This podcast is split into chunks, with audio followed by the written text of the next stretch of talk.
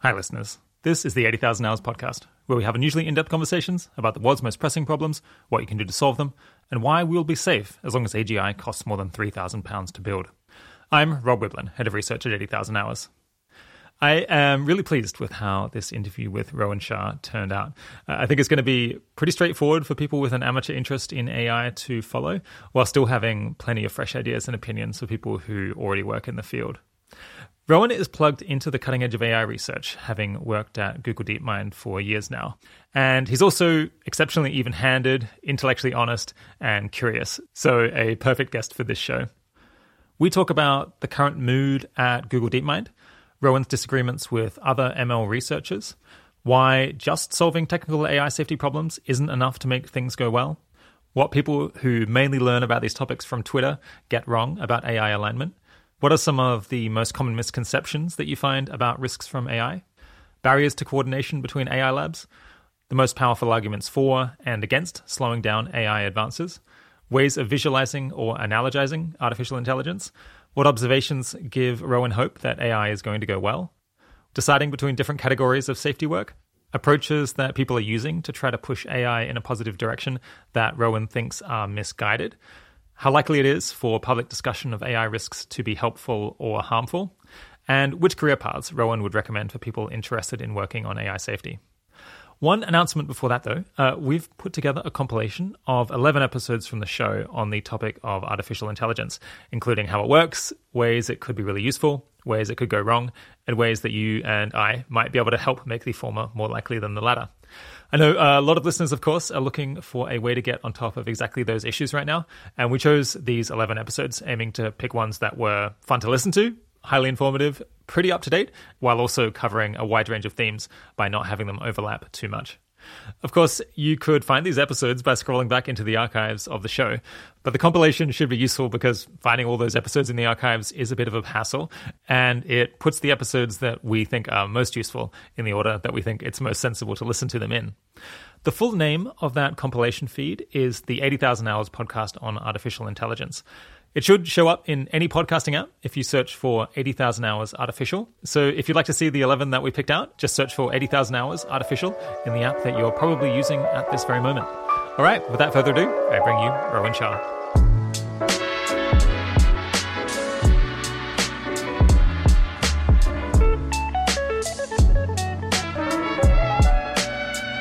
Today, I'm speaking with Rohin Shah, a research scientist on the technical AGI safety team at DeepMind, one of the world's top AI labs. Rohin did his PhD in computer science at UC Berkeley's Center for Human Compatible AI, where his dissertation focused on the idea that since we have optimized our environment to suit our preferences, an AI system should be able to infer uh, at least some aspects of our preferences just by observing the current surrounding state of the world. He's well known and much appreciated as the author of the Alignment newsletter, which has had uh, 160 issues since 2018, uh, and in which Rohin has regularly summarized recent papers related to AI alignment, as well as his own personal take on them. Thanks so much for coming on the podcast, Rohin. Yeah, thanks for having me. It's great to be on this podcast. Uh, it's kind of surreal, actually, given how much I've listened to it in the past. That's wonderful. I hope we're going to get to cover some of your personal opinions about how to ensure AI is safe to deploy and which analogies are best for thinking about AI and trying to predict what it might do. But first, what are you working on at the moment and why do you think it's important? Yeah, so I'm a little bit split across things, but maybe I'll focus on two things in particular. One is just building and leading one of the two safety focused teams at DeepMind, the alignment team. So you know, I think at this point I'm managing a few reports and uh, giving advice on a lot of projects. So all of that I think is important for reasons that I'm sure listeners are familiar with. Uh, I expect everyone's at least heard of AI alignment before. And then the other thing I would say that I'm spending a bunch of time on is outreach and internal engagement at DeepMind. So just trying to get alignment work to be more sort of built into the way that DeepMind perceives all of its core priorities. Yeah, um, makes sense. Are you working on any kind of particular aspect of the technical research agenda, or it, it sounds like you kind of have a more high level level role? Yeah, I think in the end, I end up advising many different projects as opposed to working specifically on one. I'm actually just wrapping up a project on understanding this phenomenon called grokking. So that one was one where I was a lot more involved in the day to day research. So that was that was pretty exciting. Uh, I think it was a more speculative project of like trying to see, okay, can, if we understand this particular weird phenomenon about how deep learning works, maybe that would give us some sort of insight that we could then leverage for alignment proposals. And I don't think that quite panned out. I'm still pretty excited about the general direction of like understanding deep learning. And I do think we did like scientifically good work where like I do actually feel like I understand this phenomenon a lot better. I think the part where and then it helps with alignment somehow It hasn't fully panned out. Yeah. Okay, uh, well let's uh, let's get get into the uh, the meat of the conversation today. I guess something to observe uh, uh, early on, I think, is that we've done quite a few episodes on AI over the years, uh, and we're going to be doing quite a lot more in, in future, given what a hot topic it is at the moment. I suppose recently we've had on both Richard Ngo and Ajeya Cotra, and they've kind of laid out why they think there's some things to worry about here, as well as almost, I guess, unlimited upside potential if we can really nail it.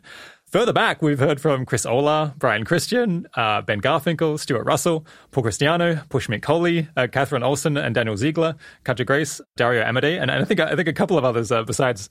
So I think as as we uh, I guess, are doing more and more episodes on this on this general theme. In order to make sure that we're doing new stuff each time and not kind of just uh, repeating ourselves, uh, I think we're going to spend a bit less time on the basics and maybe think more about the kind of the personal opinions that each guest has uh, and ways that they see things differently than other people. So I guess the, the, typical structure in the past has kind of been spending the first hour laying out uh, the problem as the as that guest uh, sees it. But we're going to spend, uh, I guess, have, have, a more fluid structure, I think, in future and jump around just on what kind of are the most interesting opinions that that person happens to have have. I guess uh, with you, Rohin, I also want to take advantage of the fact that you're at DeepMind, well, one of these uh, main labs trying to develop AGI.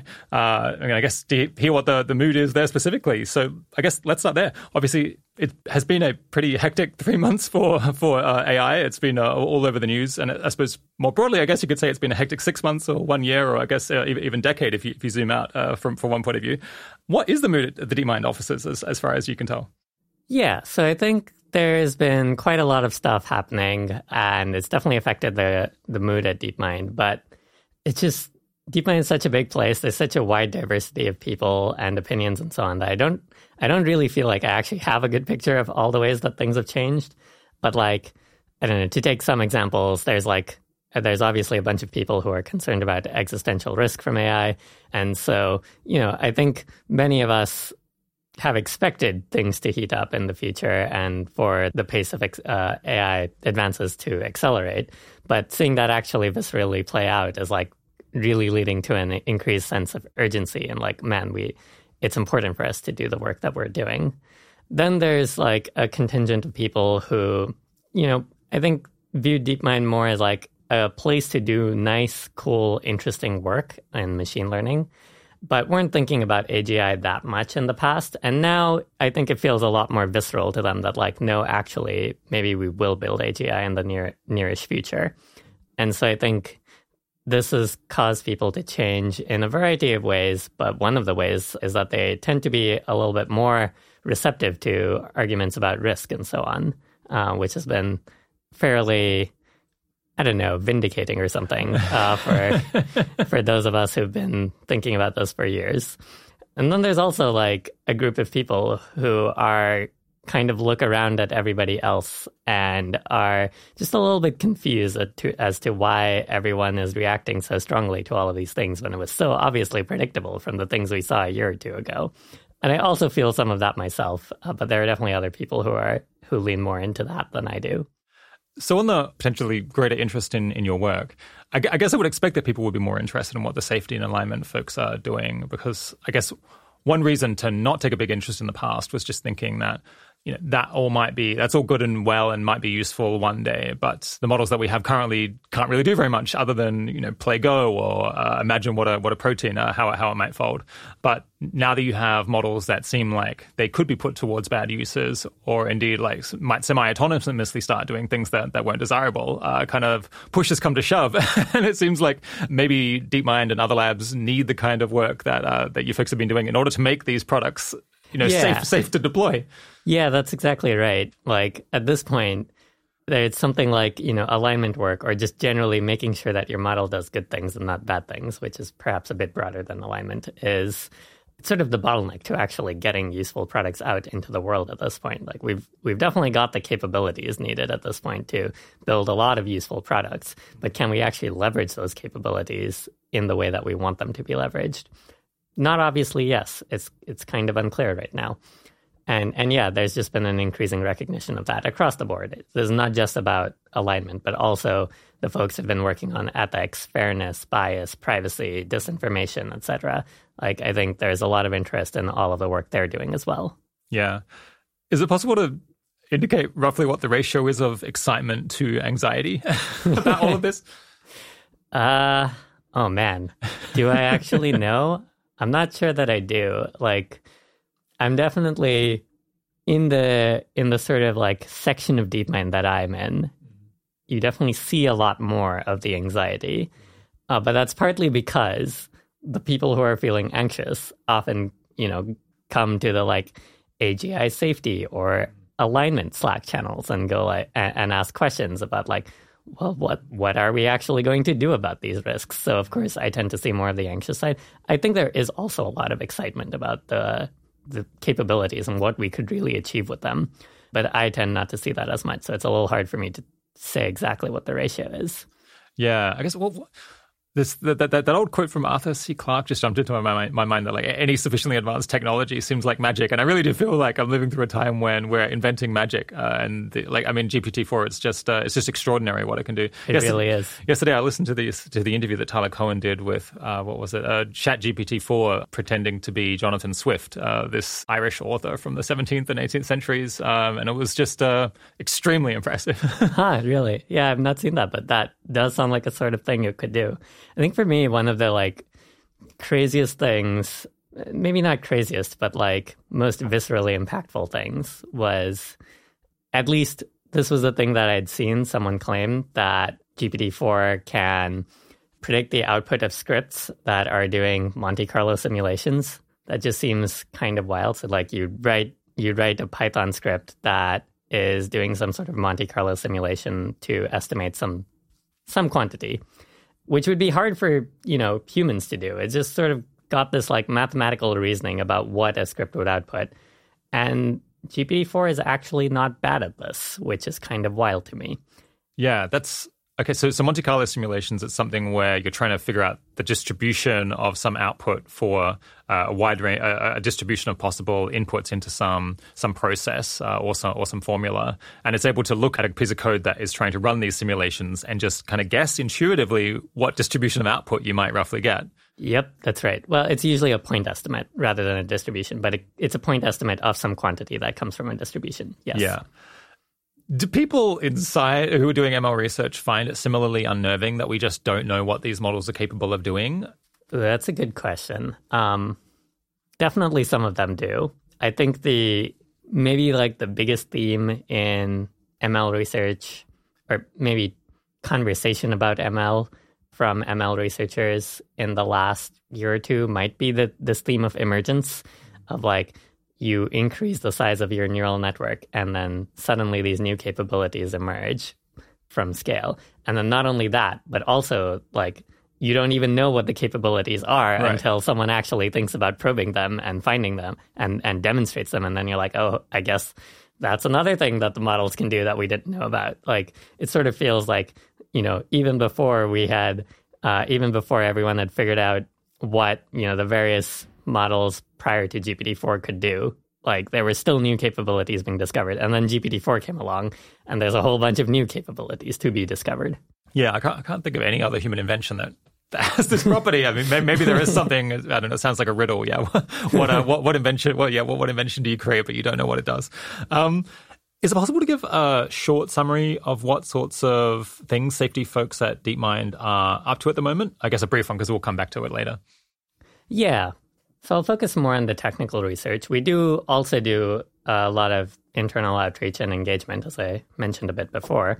But on the technical side, there's a lot of work on scalable oversight. So essentially trying to improve the quality of human feedback uh, that you use to train uh, an AI system. Um, work on mechanistic interpretability, so trying to understand how a model is making the decisions that it's making um, work on dangerous capability evaluations. Uh, so just seeing for our current models, could they actually do something dangerous if they quote unquote wanted to? Where right now the way we do that is we just try to train them to do dangerous things and see how far they get. Obviously, in simulation where nothing actually bad happens, but you know the the sort of principle here is like let's know what the models can do before we uh, in simulation where we can actually like monitor them before we try and do something where we aren't monitoring them. Yeah, yeah, makes makes sense. Okay, uh, let's get to to jumping around a little bit. I guess yeah, the first thing I was uh, interested to ask about is common misconceptions or places where uh, you maybe disagree with with listeners or uh, with with things that one that one often hears. Yeah, what what is something that you think a meaningful fraction of listeners out there might believe about uh, AI and its possible risks and benefits that is, in your opinion, not quite on the mark?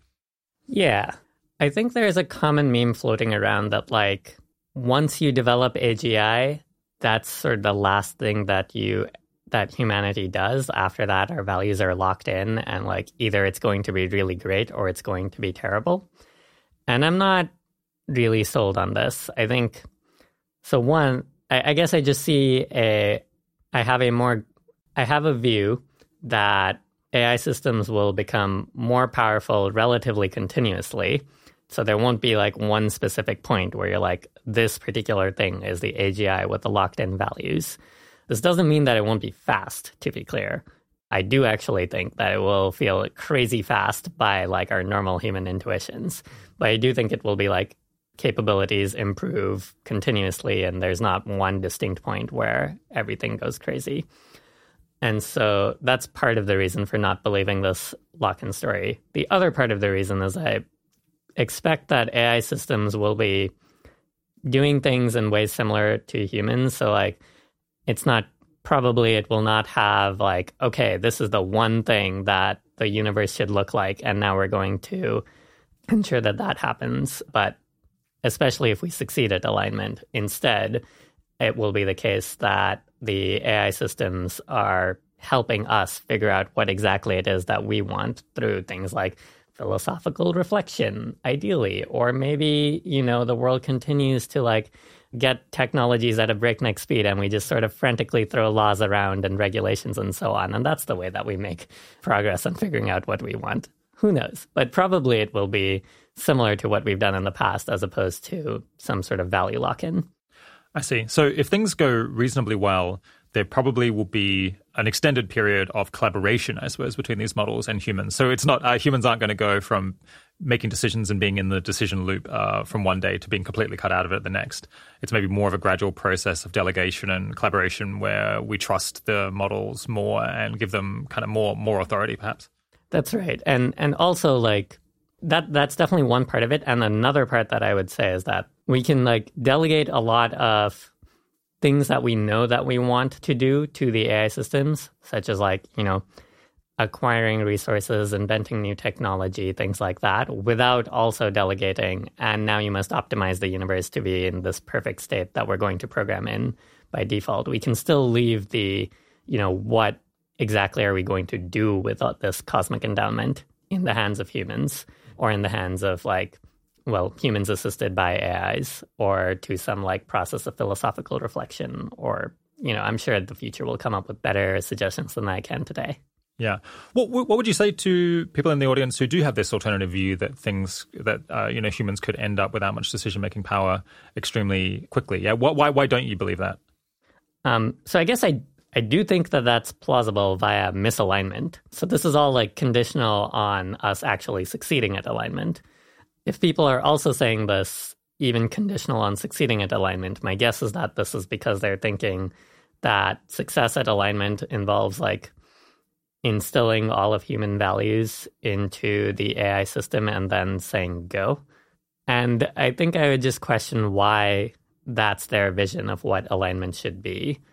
It doesn't seem to me like alignment requires you to go down that route as opposed to like the AI systems are just doing the things that humans want. And in cases where humans are uncertain about what they want, the AI systems just like don't do stuff. Yeah. like take some cautious baseline. Yeah, I, th- I, think that vision might be a holdover from a time when we didn't know what ML systems would, would look like, and we didn't know that there were going to be neural nets that were trained through uh, you know, incredibly large samples of examples, and then they would end up with intuitions and values that we can't exactly see because we don't understand how the neural networks work. I think in, in the past people might have thought, oh, we'll program an AI to do particular things with some quite explicit goal, but in practice, it seems like these goals are all implicit and learned merely through example. Yeah, I guess if I imagine talking to a standard person who's who believes more in like a like general core of intelligence, I don't think that would be the difference in what they would say versus what I would say. Hmm. I would guess that it would be more like I think it would be more like look, once you get really really intelligent, that just sort of means that you're going to as long as you have some sort of goal in mind uh, you are just going to care about having resources. And if you care about having resources, you're going to take whatever strategies are good for getting resources. That doesn't really matter whether we programmed it in ourselves or whether this core of intelligence was learned through, you know, giant numbers of examples with neural networks. And then I don't quite follow how this sort of view is incompatible with we will have the AI systems have, you know, this sort of collecting a bunch of resources for humans to then use for whatever humans want. It feels like it is pretty coherent to have a goal of like, I will just help the humans to do what they want. But this feels less coherent to other people. And I'm like, don't super understand exactly why. Yeah. Okay, uh, uh another misconception. I guess, uh, yeah, this time, uh, this one's from the audience. If people mostly learn about AI safety from Twitter or the Alignment Forum or random articles and blog posts on the internet, what are they most likely to be missing and or what mistakes are they most likely to make, other than perhaps only using those sources of information? Yeah, so as an avid LessWrong user, of course, I am going to be uh, very critical of LessWrong. It's just you, you have to be in order to be a LessWrong user. But yeah, so so I've got a few of these. Um, maybe the first one I'll mention is that you're maybe more likely to treat worst case reasoning as a method for estimating probabilities of what's actually going to happen. What, what, what do you mean by that? So, like saying, okay, here's this particular technique for uh, potentially aligning an AI system, and then thinking, okay, but if I were a misaligned superintelligence, here is the way I would defeat that technique. And therefore, that technique is not going to work. That's sort of saying like in the worst case where the AI system that you're trying to align is already misaligned and is super intelligent, then this technique doesn't work. And then from that, going to an inference of, and so this technique isn't going to work at all in any case, even if the AI wasn't already a misaligned superintelligence. Yeah. And why, what, why is that mistaken reasoning?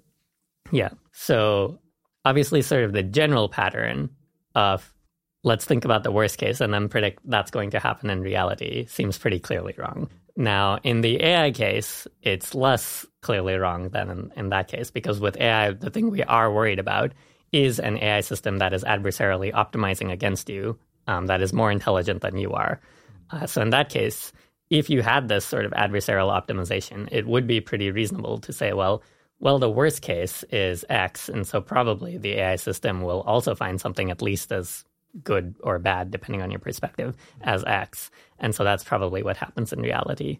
But in most discussions about AI alignment, most techniques for alignment that people talk about, they're meant to apply before the AI system has become a misaligned superintelligence. Mm-hmm. You know, in the limit, you can start applying these techniques often from the point where the where you start with a neural network whose weights are randomly initialized, which is definitely not exerting any adversarial pressure against you. And so at that point, there's not actually any adversarial optimization going on against you. And so at that point, I don't think the worst case reasoning argument goes through directly. I see. Okay, so, so the, the idea is many alignment methods are meant to come early on before you have a superintelligence that is trying to outwit you and be deceptive uh, and, and, and so on. And it's true that if you only applied them after that had already happened, once you already had a being that was uh, that was hostile uh, and, and, trying to trying to like maximally achieve its goals uh, to your detriment, then uh, applying it at that stage would be would be no use. But if you'd done it earlier during the training process, when but yeah, before this being existed or while it was uh, you know gradually developing uh, capabilities, then it might work in that instance. Yeah, that's exactly right. Okay. Yeah. Any other common misconceptions from uh, from people who get their stuff on the internet? Yeah, I think another one is sort of treating analogies as a strong source of evidence about what's going to happen. So the one that I think is most common here is the evolution analogy, where the process of training a neural network via gradient descent is an analogized to the process by which evolution searched over organisms in order to find humans. And so, just as evolution produced an instance of general intelligence, namely humans, similarly, gradient descent on neural networks could produce a trained neural network that is itself intelligent. Hey, listeners. Uh, Rohin used the term gradient descent, which we're all going to be hearing a lot about in coming years, I think. So I thought I'd take a moment to explain uh, what that refers to. Uh, if you already have a good idea, you can skip forward a, a minute or two. Gradient descent is basically an optimization algorithm used in machine learning and AI to find the best model or the best set of parameters, uh, or sometimes called weights, uh, to solve a particular problem you can kind of visualize gradient descent as a way of finding the lowest point in a mountainous area of land with lots of peaks and troughs and valleys. We start basically at some random point on this on this space. Then we choose to walk downwards, basically slowly sliding down the side of the of the hill towards the, the, the valley. And in order to do that, you take small steps in the direction that takes you furthest downhill. So at each point, you check which direction is downhill by looking at the slope of the hillside uh, in each direction. And then you take a small step uh, downwards. And you repeat that process over and over, uh, walking slowly down the, the side of the valley. And eventually, uh, you reach the, the bottom or the, or the lowest point. Now, in machine learning, the valley is actually uh, a cost function, and you want to find the, the minimum point, the, the point where you have the, uh, the, the smallest level of error. And the slope is telling you the direction that you want to move each of the parameters in the model in order to decrease the error or the, or the loss.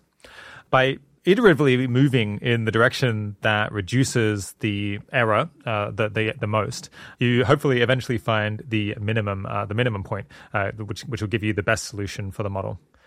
The key idea is that you want to gradually slide down the gradient towards uh, an optimal solution by taking small steps in the direction of the steepest descent at each point. Uh, of course, in the in the mountainous region uh, case, there's only two dimensions that we're talking about here. You've got uh, you know a direction in, in one way, and then uh, the other perpendicular direction. Uh, when you're creating an ML model, you might have thousands, millions, possibly billions of different parameters that you could potentially shift in one direction or the other. So you're moving through a much higher dimensional space, but you can still get the basic idea by imagining a two-dimensional plane where the height, the the up and down axis, indicates how well you're doing, and you're trying to get to the to the lowest point, the, the lowest level of error. All right. Hopefully that's that's not too wrong, and I don't get that many angry emails. Um, we'll, we'll get we'll get back to the interview.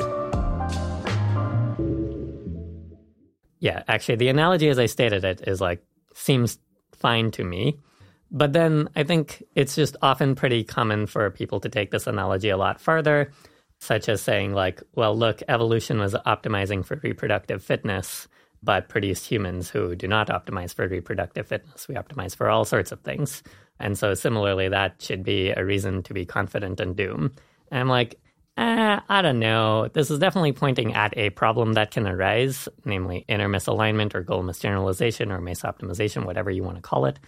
But like, you know, it's pointing at that problem. It's enough to raise the hypothesis into consideration. But then if you actually want to know about how likely this is to happen in practice, you really need to just delve into the details. I don't think the analogy gets you that far.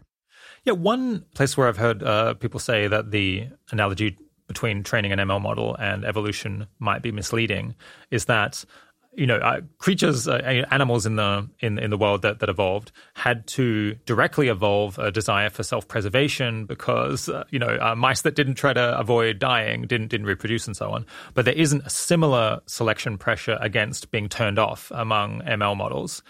Do you think does that make sense as a criticism? Uh, and I guess I think that uh, you could end up with models that don't want to be turned off because they reason through that that is not a good idea. So the same tendency could arise via a, via a different mechanism. But maybe they have a point that uh, you can't just reason from this is how animals behave to this is how an ML model might behave. Yeah, I think that's that all sounds valid to me. Yeah. Including the part about how this should not give you that much comfort because in fact they can reason through it to figure out that staying on would be good if they're pursuing some goal. Yeah. What do you think is an important disagreement you have with the majority of ML researchers at DeepMind, if, if there are any particular things that the majority of researchers at DeepMind uh, do, do believe?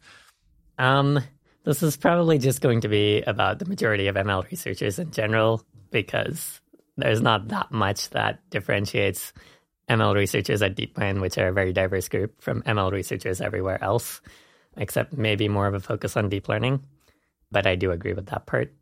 But one thing, one disagreement I do have with ML researchers overall is just like how much you can trust some conceptual arguments. Like, uh, I think the field of ML in general is fairly allergic to conceptual arguments because, like, for example, people have done a lot of theory work trying to explain how neural networks work, and then these just like don't really predict the results of experiments all that well.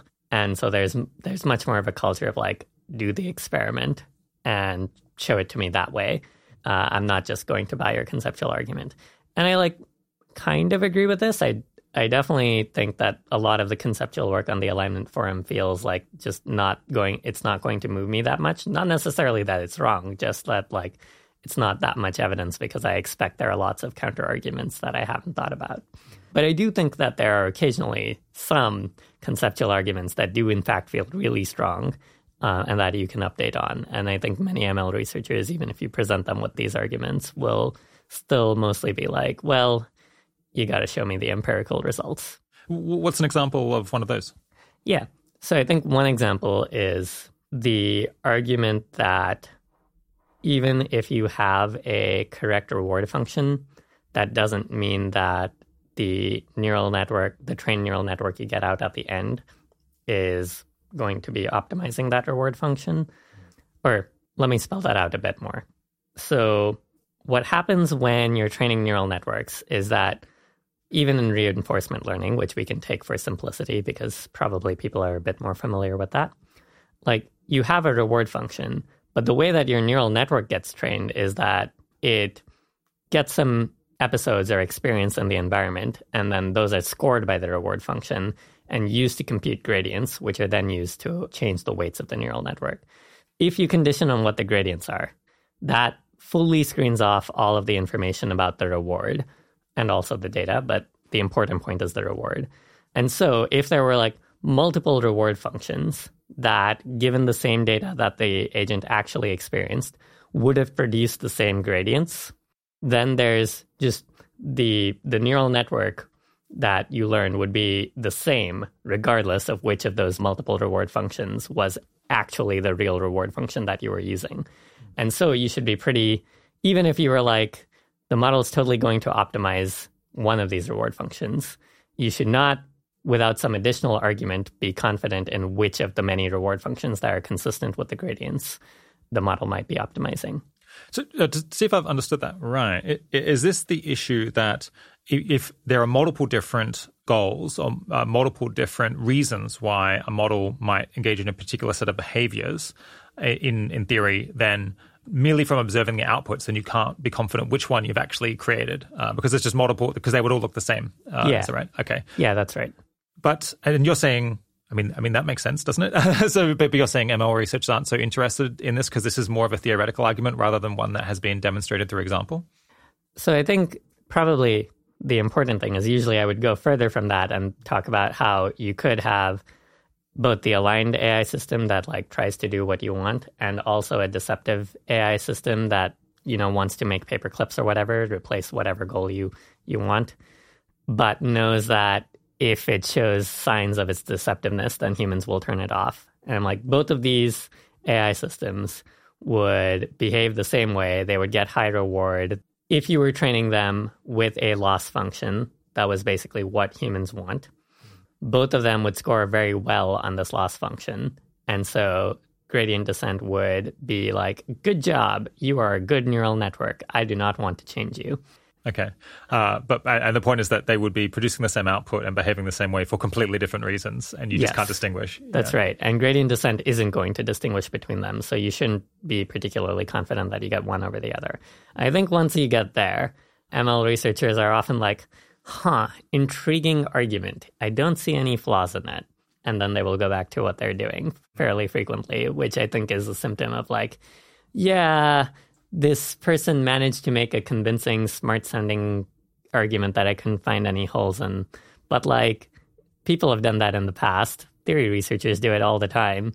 And it's still usually correct to like just ignore those arguments. So I'm going to ignore this argument too. I don't think they're consciously doing this, but I think that's sort of the like learned response. Right. Yeah, I think this tendency or this aesthetic is common across many areas of science and engineering where people learn that the best way to do their kind of job or their kind of research is not to think big thoughts and make arguments that sound more philosophical, but rather just to like stay at the coalface and uh, or like cross the river by filling for the for the next stone, basically. Mm-hmm. And I guess yeah, try try to be super empirical and ignore theoretical arguments even when they kind of sound good. That's all well and good probably in some circumstances, but I think it's actually an incredibly dangerous tendency when you're dealing with technologies where, uh, well, it, it, could be it could be dangerous in, in, many different circumstances. In particular, I guess when you're working on something where you're just not, you can't be confident that the trend that you're currently working with is simply going to continue. That there could be some sharp turn uh, in, in the way that things go, and kind of the only way that you'll be able to see that far ahead into the into the fog of where your research might lead you is by being somewhat more theoretical, is by being somewhat more conceptual, because you can't do the empirics yet because you're trying to estimate, you know, where you'll be in five, ten, or fifteen years, uh, several steps down down the road. Yeah, so I find it deeply troubling uh, when uh, it's when it's very hard to get people working on dangerous technologies to to think more at this level. Yeah, I do wish that that would happen more. I do think it does happen. So, for example, I would say that, like the way that Stuart Russell got interested in AI safety, I think the way he tells it is that he, you know, I forget exactly how this happened, but he asked himself the question of like, what would happen if we did succeed? Mm. Which is not a question that people usually ask themselves very much, sadly. But he did ask the question and then he thought about it. He was like, huh, actually that seems that seems like maybe an important problem and we should figure out what to do about it. Yeah. This, this maybe isn't a paradigmatic example, but one that jumps to mind is I've seen you know, biologists uh, thinking about the risks of gain of function research or, or dealing with you know, creating uh, possibly dangerous pathogens in the lab and saying, well, it's not a problem because we don't have any examples of uh, uh pandemics that have been caused by, or, you know, I, this is all just like, uh, you know, in principle, maybe it could in, in, theory, but, you know, show me the empiric, show me the case where this is leaked. I'm like, but we that, kind of what? I mean, it's it sounds very strange, I guess, in, in this context. But I think it makes more sense if you just have this like in, intensely empirical, like preference for empirical information, and someone saying that something could be dangerous, maybe, just isn't very compelling to you. Uh, I don't want to say that that's a typical a typical response, but I think someone with a particular you know aesthetic for how you learn about the world might be inclined to think that way. I hope they were asking for like a pathogen that we can see is dangerous to mice or something as opposed to right. a pathogen that like wipes out 10% of humanity and then I will be convinced that in fact this is maybe dangerous. I'm like you really want to not have the catastrophic risk happen before you're convinced that the catastrophic right. risk might happen. I, I suppose to, de- to defend these folks that the principle that someone who was worried about something that has never happened before probably is being a nervous Nelly and you shouldn't uh, shouldn't worry too much. Like in most cases, saying "but this has literally never happened ever" is uh, a good reason not to worry about it. In this case, it doesn't work so well because the reason why it might not have happened is that well, we haven't been doing this kind of research all that long, and I guess we're not even 100 percent sure that it hasn't happened. But uh, yeah, I guess it's when the scale of the harms is so large that you just can't trust, uh, like that's not a sufficient response anymore. I don't know. I think I have a little less sympathy than you do for for this position. I I sort of feel like in situations like this, you should at least be able to name some concrete empirical evidence that you could expect to get before the catastrophic risk happens that would change your mind in some direction, at least get you to the point of like, all right, I'm going to spend a bunch of time thinking about this. So, like in the pandemic case, the like, here's gain of function that can, like, you know, I don't know, reach some threshold of virulence in mice I, yeah. I, you know, I made up that example, but something along those lines. And similarly for AI, I think you could, like, I think I don't quite know exactly what everyone's personal thresholds are for when they'll be thinking about AI risk. Plausibly, just the existence of Bing Chat has already passed it for many of them.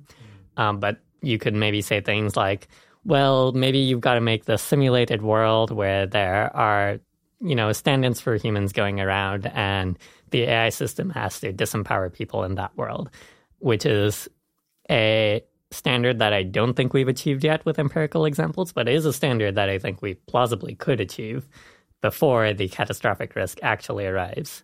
And it is something that I would like to work on, uh, but not because people have told me this is what will convince me, more because I'm like, well, if I model people and try to like imagine what would convince them, maybe it's something like this. But I'd feel a lot better if people were just like actually telling me this is the thing. Yeah. Okay, uh, let's push on from misconceptions and talk about just some of the personal opinions you have about the nature of the challenges we might face with AI. I guess, yeah, first up, how likely do you think it is that kind of the key few ways that AI could one day run amok are already known in some sense and, and you know are nicely characterized or, and characterized accurately as opposed to it being some sort of phenomenon that we just haven't named and, and talked about yet. Yeah. So focusing primarily on misalignment for this part where by misalignment i usually mean like cases where an ai system is knowingly acting against the wishes of what its designers want. So it's taking some actions that it knows that it's if its designers were like fully well informed about what it knows about its actions, then the designers would be like, no, that's that's not a thing you should do. And the AI system knows that. So if we talk about that particular problem, then I think there's like one part of the story that feels pretty pretty constant throughout, which is this notion of goal directed AI systems. So I could say a lot of words about this, but in the spirit of saying only a few words about this, roughly this part of the argument says if you have an AI system pursuing a goal that, you know, benefits from getting more resources, then it will have a lot of convergent instrumental subgoals, where convergent means it happens for a wide ver- variety of final or terminal goals. Instrumental refers to the fact that it's not the final or terminal goal. It's, it's a means to an end. Yeah, yeah, exactly. It's a means to an end. And like there are various of these sub goals, like, you know, as you mentioned, as we mentioned before, staying alive, which in this context means more like make sure something with roughly my goals continues to operate. It doesn't necessarily have to be quote unquote me. It could be some copy or some future successor. Gaining resources and power, deceiving humans to the extent that your goal conflicts with what they want, overpowering the humans if they're going to try and stop you. And so I think this rough story of like if the AI system is pursuing some goal and is like flexibly planning in order to achieve that goal, it would choose plans that exhibit these sorts of deceptive uh, features. That part of the story, I think, is pretty solid. It's basically stayed the same throughout the existence of the field. I don't really expect that to change. There's a different part of the story, which is like, well, why is this AI system goal directed and pursuing, in particular, a misaligned goal that's not the ones that humans wanted? And that, I think, depends a lot more on how you expect to build the AI system. And there, I think it's entirely plausible that we find, we think of new ways in the future. So maybe I, I can just name a few that we've already thought of right now. Yeah, yeah, go for it. So there's like, you know, if you thought that you were going to use sort of more classical AI approaches like search or logic or state estimation or probabilistic programming and all of that stuff, those those methods tend to be like the humans write down code that is quote unquote intelligent and then there's a spot in that code where you can plug in a utility function or a goal. And so there the thing that you might be worried about is well are we actually able to write down a goal that actually captures everything that we want? So this is a little bit more echoing sort of some of the classic arguments. Um, I think that mostly is the right sort of thing to be thinking about if you were expecting AGI to be built that way. Then there's, you know, for if you're instead thinking of building powerful AI systems via deep learning uh, instead, then like one thing you could think is that a lot of the intelligence is the the intelligence part of the is in the like forward pass of the neural network. Uh, its goals are like baked into the weights of the neural network. And then you start being a little bit more worried about this goal misgeneralization, inner misalignment type stuff that we were talking about just just before. Sorry, what's a what's a forward pass? Sorry, a forward pass is just if you run the neural network on a single input to produce a single output from the neural network. Okay, yeah. Yes, sorry for the jargon. it's, it's, hard to avoid. Sorry, yeah, yep. go, go on. So another thing is you might think that actually the and, and this is a common view of large language models is that their forward pass is just predicting the next token, the most likely next token of language. And what they're actually doing under the hood is simulating a bunch of possible completions to the text and then just sampling according to that probability distribution.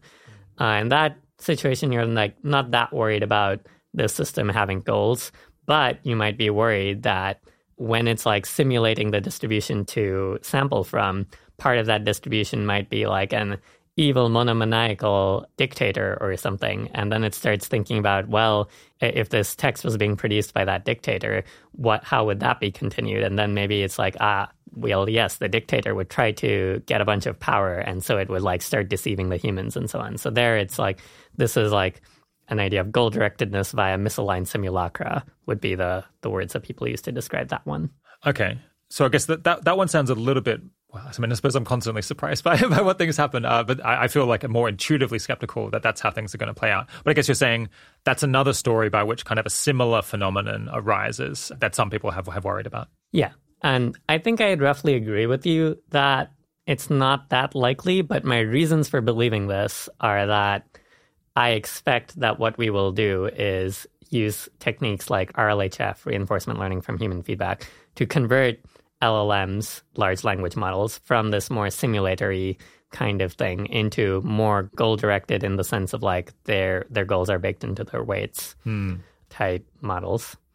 And so because I expect this sort of thing to happen, I'm like, okay, probably that's what's going to be the more realistic threat model. Yeah. But if I were like, well, we're just never going to do RLHF. We're just going to scale up just the like text prediction models way out into the future. Then I start being a little bit uncertain. Like maybe I'm like, actually, perhaps the misaligned simulacra thing is not crazy. Yeah. So is the basic story here that so you make you think you're making a large language model that is just trying to predict the next word, or that's how it's achieving the output. But in as part of the the training, the way that it ends up doing that is creating an agent internally that has goals, or it ends up simulating what it would be like to be an agent that has goals, because that is how you would figure out the next word that such an agent might say. And then basically that agent inside this broader neural network kind of takes takes over uh, the, the, neural network, and then it actually starts to act as if it's an, an agent rather than merely rather than merely a network that tries to predict the next word.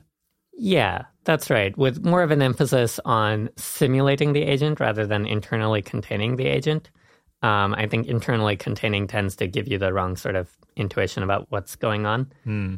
Okay, and I think that the next thing on your list here, the next uh, way that this might happen, uh, is that we actually just deliberately make an agent with with goals, and so it arises quite quite consciously. Is that right? Yeah, that's roughly right. Or at least I would say we like maybe the way I would frame it is that we fine tune these large language models to more explicitly be doing things like uh, figuring out whether or not the things they're saying are true, or using planning and reasoning in order to come to more correct outputs and so on. And like all of those things together seem like they're going to produce the they're going to make the neural network itself more in some sense agentic or goal directed. Though I personally tend to prefer to talk more about the like just is it doing planning and reasoning and like what are those aimed towards. I see. Okay, so so so to bring this together, you, you were saying that although there are many different specific stories about how any particular training process could end up going wrong or how any particular design might end up uh, you know with unintended consequences there's a common thread through all of them which is this issue of you ending up with an agent that has particular goals that are not necessarily the same as yours and then it kind of wants to seek power in order to achieve those goals at, at, at your expense is, is that the point you were making yeah that's right I maybe should mention the one that I feel like I worry most about. Oh yeah, which is none of the none of the three above. Yeah. Maybe it's kind of like the maybe it's kind of like the second one. But you know, I talked about the AI system having a goal that comes through with every single forward pass, so every single like converting one input into one output. I think the much more realistic story is that you have AI systems that for every forward pass are not particularly goal directed, but like when they are doing these sorts of chains of thought where, you know, they produce one token, then that token gets added to the input that produces the next token and so on. So they build these long streams of multiple forward passes building upon each other in order to do reasoning in text. It seems much more plausible that, like, you know, as it does this sort of chain of thought reasoning in text, that process does a lot more reasoning and planning and so on that makes it more goal directed than any individual forward passes. And then I'm like, actually, the goal directedness is in that overall reasoning process as opposed to just in the weights of the neural network. And that's the thing that you're most worried about. I think that seems like the most likely story for how goal directed AI comes about in the future. I see. Wouldn't it just be that we wanted to make an agent that we deliberately train an agent to you know uh, become be a personal assistant. Yeah totally. And the way that that will work is is this? Yes. Okay interesting. Do we do we have a different way in mind of creating agents that would do work on our behalf? Yeah there are a lot of things that are relevant to that. So for example you could really be more bullish on actually we'll just like we'll make really big models and they will will be able to like get it so that they're a single forward pass of theirs is like more agentic, can do planning and reasoning or something along those lines. So that's one thing. Then there's other things like we will give the neural network access to tools that it can call externally. And then by using those tools, it can produce significantly better and more reasoned outputs than it would have otherwise. So, for example, one paper out of DeepMind, which is about trying to get the large language models to be more factual, talks about how you can enable uh, your large language model to uh, do information retrieval over a large database of text.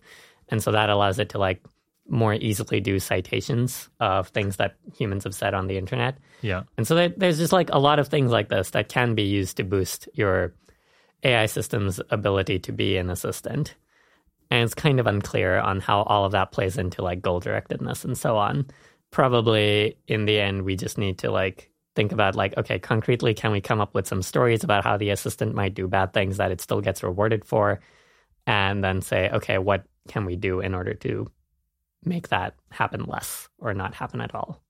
How hard do you think it's going to ultimately prove to be to make systems like this that don't knowingly uh, go against the wishes of of their designers?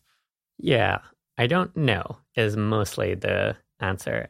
And then maybe the more interesting answer is I also don't think that anyone else has good reason to be confident one way or the other. Hmm. But I'm like, given the evidence that we have now, and given the fact that humans are limited reasoners and are not omniscient, it does not seem very reasonable to me for anyone to be particularly confident in a view on how hard this problem should be. Now, it's obviously possible that somebody has information or arguments that I just don't know about. But at this point, I think that's reasonably unlikely. Because you, you have looked pretty hard for arguments uh, yes. uh, one way or the other and not been persuaded. That's right, including by like talking to a bunch of the people who have thought the hardest about this. Right. And I guess your experience has been that there are some people who think that this is going to prove exceedingly difficult and we're kind of doomed to failure. And there's other people who think that this is a trivial issue and one that will almost inevitably be solved in the natural course of events. Uh, and I guess there's some people in the middle as well. But you just think none of them really have very strong reasons to believe one thing rather than the other. Yeah, that's right.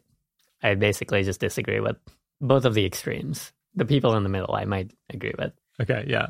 It seems like, given if we're extremely uncertain about how difficult the problem is, it makes the most sense to act as if the difficulty is somewhere in the middle because if the problem is virtually impossible to solve, then probably we're just screwed no matter what. And if it's really trivial to solve, it also doesn't really matter that much what we do. Whereas if it's in the middle, then you know, uh, putting a bit more effort into this or being a bit smarter about what efforts uh, we we engage in might make the difference between things going going better and worse. D- does that reasoning make sense? I would say yes, that reasoning does make sense. I would prefer to frame it a bit differently. The way I usually think about it is that the actions I take every action I take that's, you know, meant to be about this, about solving AI risk, there should be some world, some concrete world that I can ideally ideally that I could describe and which just makes the difference between like doom and not doom. Now, for any given action, especially small scale actions, it's going to be in a like extremely, extremely detailed and implausible concrete story. Something where you're like, what? That's definitely not going to happen. One in a billion or whatever. That's fine. But there should be some world in which you can make this sort of story. And it doesn't have to be via technical things. It could be like, because I did this 80K podcast, some brilliant ML researcher out there listened to it on a whim and was convinced to work on alignment. And they came up with this brilliant idea that, when combined with all of the other techniques, meant that the first lab to build a like expert ski system made sure to build, uh, ended up building one that didn't cause doom instead of one that did cause doom. And it's like, yeah, that's an extremely conjunctive, implausibly concrete chain of events, but like also is like 180K podcast. Obviously, it's going to be, you know, yeah. the chance that this particular podcast is going to be the difference between doom and not doom is obviously ex- extremely tiny. you're breaking my heart, Rohin. uh, right. But you're saying there's a difference between extremely tiny and just there is no such story that you could possibly tell. Exactly. Okay. Yeah. I should maybe also emphasize that, like, it's not just that there should be some story rather than no story. Also, you want, you know, the best possible story you can, given holding constant the amount of effort you're putting in. But I do like the idea, like, I'm not as keen on people like really trying to like optimize for the best story. That seems a lot harder to do, and often I'm just I just prefer people do things that seem sensible. But I do like the idea of having some story at all. Yeah. Yeah, I guess in my circles, you're known as something of a cautious optimist about yeah how well integration of super advanced AI uh, into our world uh, is, is going to go. I guess yeah, all things considered, what do you think is the probability that humanity benefits from the advancement of AI uh, as opposed to ends up uh, worse off because of it? Yeah. So continuing the theme from before, I'm just like you know very uncertain and especially because you asked such a broad question. Like this isn't just misalignment; It's yeah. got misuse and structural risks too, and there are like so many different categories within them. I don't know. Mostly, I'm just like shrug. I don't know. Especially when you include misuse and structural risks, my opinions tend to vary wildly from day to day. So maybe I'll set those aside and talk about misalignment in particular. I think even there, I'm like, man, I don't know. You could. I feel like positions like more than 1% and less than 50% all feel pretty justifiable to me. This is of um, things going badly. Of things going badly. And like, I don't know. I think I've given more consistent numbers than that when asked this question in the past, but also I think that's because I get asked this question so much that the numbers I give are just sort of like live just completely anchored in my brain. I just repeat them all the time rather than actually like giving independent estimates. So mostly I just want to say like nobody knows. We will get more evidence about this as time goes on as we build actually like quite powerful AI systems and we can see what sorts of things happen with them. But right now, I just don't feel like it's every number is going to be made up, but these numbers feel particularly made up. You wrote this uh, nice post online uh, not that long ago pointing out three things that we just three just general observations about the world that uh, should make us each uh, each of them tiny bit a little bit more optimistic about uh, our chances of of things going well. The first of them was that uh, people seem a bit muddle-headed in general and not not super goal-orientated. Why is that a hopeful thing in this case? Yeah, so maybe I want to make the I want to just have the disclaimer that like most conceptual arguments, I don't think this should actually move people very much. But and like this was like a comment I wrote in the space of probably less than an hour when someone had asked, well, what things could you have observed that would have made you even more doomy? But for this one in particular, so we talked a little bit about how the case for for doom goes through these convergent instrumental subgoals. And I'm just like, okay, well, if we look at humans, humans aren't that great at pursuing convergent instrumental subgoals. I think my favorite example of this comes from, um, I think it was a Scott Alexander piece where he talks about how his, I think, classmates in medical school, uh, maybe, on an exam, on a multiple choice exam, you could just easily calculate that the expected value of like guessing an answer, even given no information, was positive. And I think Scott like made this argument to the other students taking this medical exam. And like, you know, the medical exam is pretty important to these students. They really do want to get a good score on this. And he's like, look, if you don't know, just guess. The EV is positive.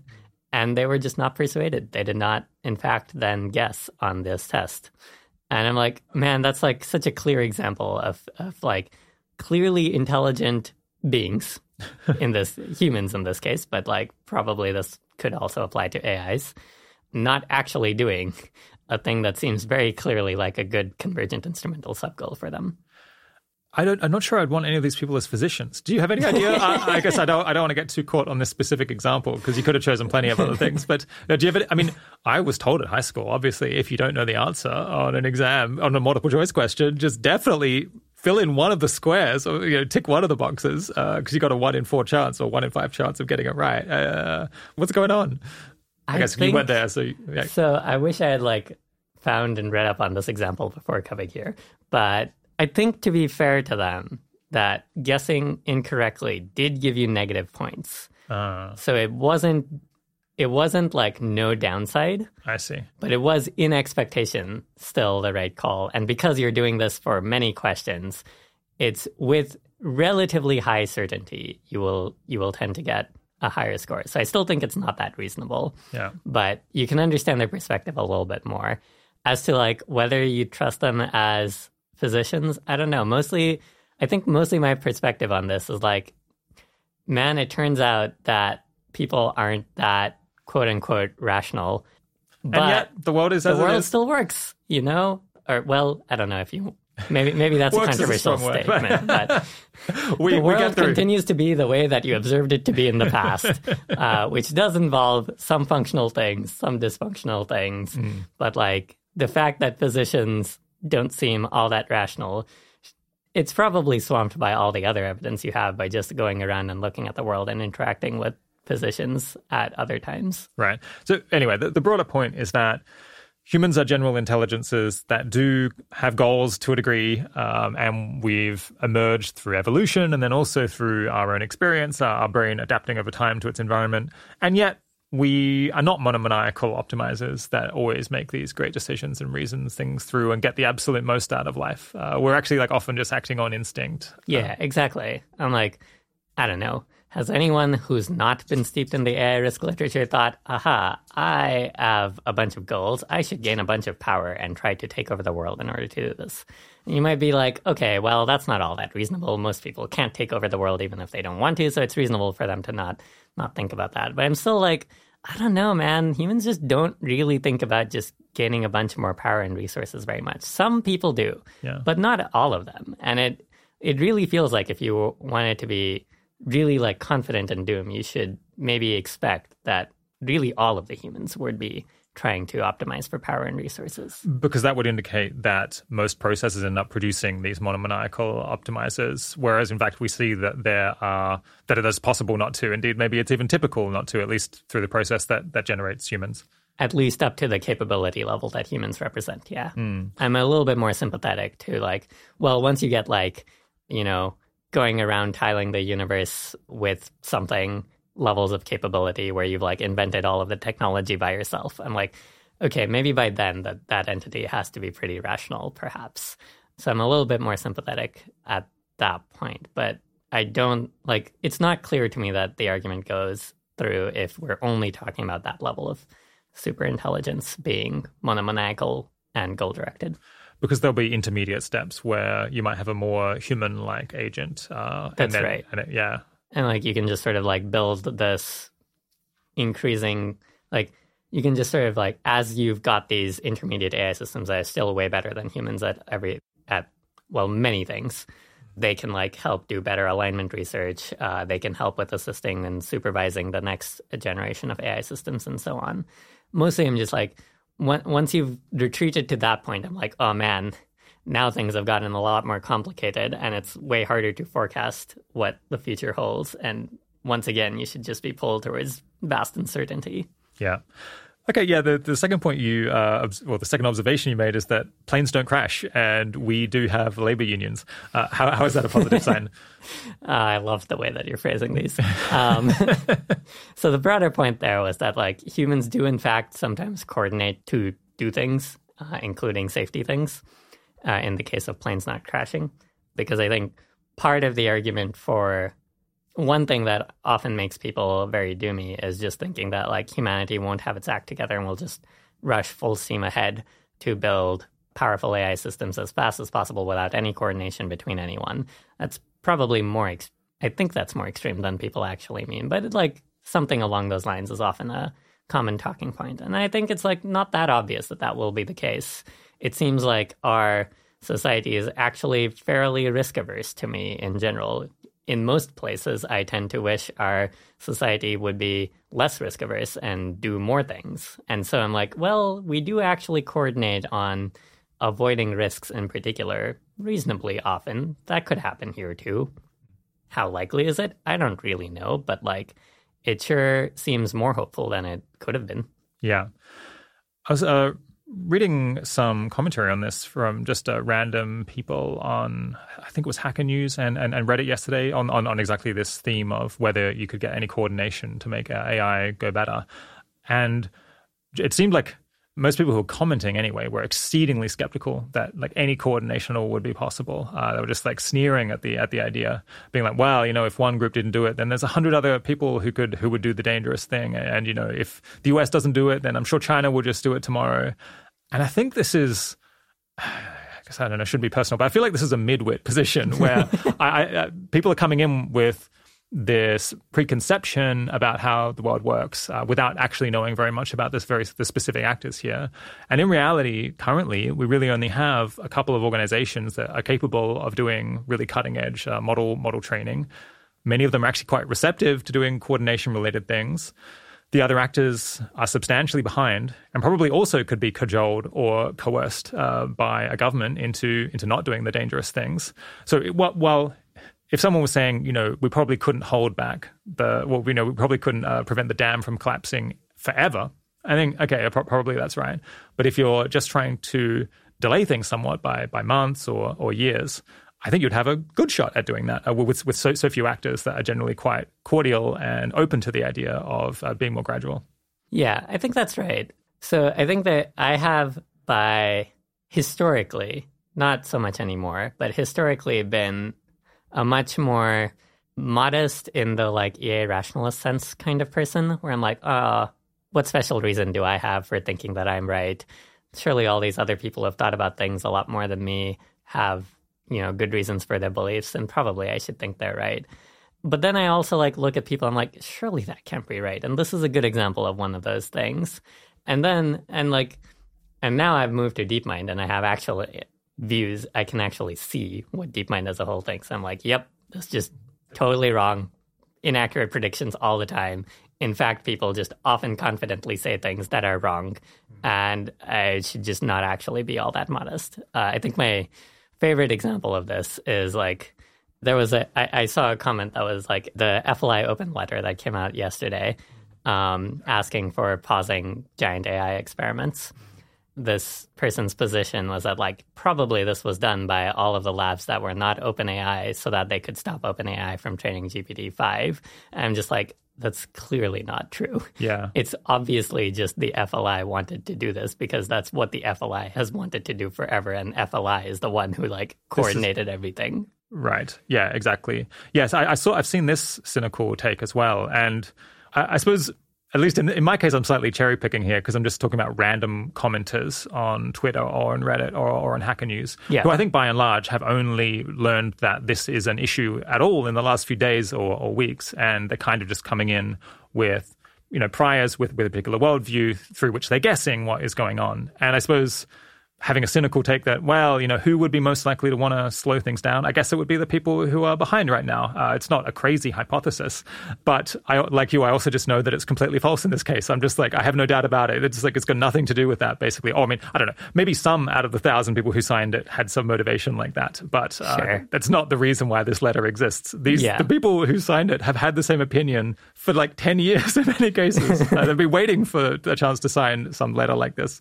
yeah. yeah. I think I'm just like, kind of shocked at the like sheer confidence with which people say these things. Yeah. And it's it's something that I, you know, would have told like teenage Rohin. Uh, like, no, people are just like very frequently extremely confidently wrong. Turns out that's just how humans work. Yeah, yeah. Yeah, I, I, suppose there's probably plenty of people who didn't have a strong take and they just didn't leave comments or they, yes. they didn't speak up about it. Uh, but, this is true. Yeah, yeah. Uh, okay, the, the, the, third point, though, the third observation you made uh, was that universities have, as it turns out, specific majors in particular subjects uh, rather than just teaching all students to be smarter. Yeah, what's what's what's hopeful about that? Yeah, so I think there's a question of whether it is generally good to have specialization of labor versus just having like one generally intelligent system that does everything. I don't think the case with humans is necessarily a ton of evidence for the case with AI systems because humans also have this constraint that our brains cannot become that big. You cannot just arbitrarily scale up our brains, whereas you basically can just arbitrarily scale up the size of neural networks. But nonetheless, I think it is relevant in the sense that like this should update you a really tiny bit, like all of these other conceptual arguments, mm. that with humans, we do in fact do a lot of specialization of labor rather than trying to do one sort of like you're trying to create a bunch of like generally intelligent humans and then point them at particular problems as necessary. And like the universities things was one thing that was you know meant to capture this overall point.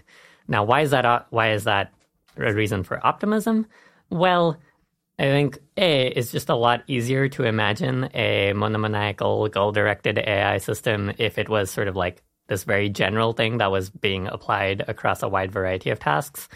Whereas if you have AI systems that are like doing a bunch of specialized things, you would maybe expect that they're more circumscribed in those tasks and not trying to do this thing of taking over the world. Um, so that's one thing. I'm not sure how much I believe that, but like that's one thing. Uh, you would still be worried about the system of many specialized systems as a whole overall implementing via communication between all of them some sort of goal directed, uh, some sort of emergent goal directed reasoning. And so that's a way you could be worried. But like, I don't know, it seems, I don't know, it just feels intuitively a bit less likely to me. And also, you could hope to then like look at the actual communication between the AI systems and supervise that. And so that gives you a way to, that gives you an avenue of attack where you can try to apply alignment techniques that leverage that fact, which you maybe couldn't do for the more general systems. Yeah. So the very general question here is is it the case that you can just get better at many, many different kinds of tasks across many different, you know, subjects of knowledge, uh, all simultaneously by just gaining this quality of intelligence? Uh, or, or, is it the case that most knowledge is quite specialized, and if you want to be really good at chemistry, you can't just le- you can't just become smarter. Instead, you have to actually study. You have, you have to like study within that particular domain, and then the things that you learn in about chemistry are not really going to transfer over very much to other areas. I guess I actually don't really know where the balance lies between. Uh, you look like a little bit like maybe I've uh, put this incorrectly. Would you would you put things differently? I think I'm like I, I, like directionally agree with that, but I wouldn't phrase it as a can you do better with more intelligence. I think there are certainly going to be some domain general techniques that do improve performance. The question is sort of like which one do you get more marginal benefit for? Hmm. Like I certainly believe that there are domain domain general like reasoning techniques that will help you across a wide variety of fields. But maybe in practice, you're just like, well, I could invest in that. And that would give me one percentage point of improvement. Or I could just do the specialized thing, and that gives me 20 percentage points of improvement. And in that case, you'd still want to do the specialized thing. So I would put it a little bit more quantitatively like that. I see. Okay. So, so even if one could invest an enormous amount of resources in becoming just generally uh, better at thinking and learning uh, across the board, in, in, you need to think about well the, the, relative return of training in these different things, and you might hit diminishing returns on the on the general thing, and uh, then it becomes way better to specialize in most cases. Yeah, that's right. Okay. I mean, I've heard some people say that uh, one reason why they're not really worried about AI massively transforming things is basically that they think that there are this general quality of intelligence is not so important, and in fact, most things that we accomplish we do through highly specialized uh, knowledge. On the other hand, I mean, wouldn't you be worried about us just training models that are better at like each like all of these specialized tasks and all of these specialized areas of knowledge, and then as you're saying, kind of then collectively, they're just, it's a generally intelligent uh, machine just with lots of highly specialized trained subcomponents on each different kind of activity or each different domain of knowledge. Uh, yeah. But, yeah. Okay. I agree. You should definitely be worried about that. And that's what, like, if I were more confident that that's what the feature would look like, maybe I would be spending more of my time thinking about what alignment looks in a world like that. I think right now I'm just like, let's figure out what to do with neural networks. That seems like a good current problem to focus on, but plausibly in the future, alignment research ends up focusing on that situation instead. I do think it's something you would want to worry about. And even like the main person who's talked about this sort of scenario, Eric Drexler and comprehensive or AI services, his position is not that comprehensive AI services are safe.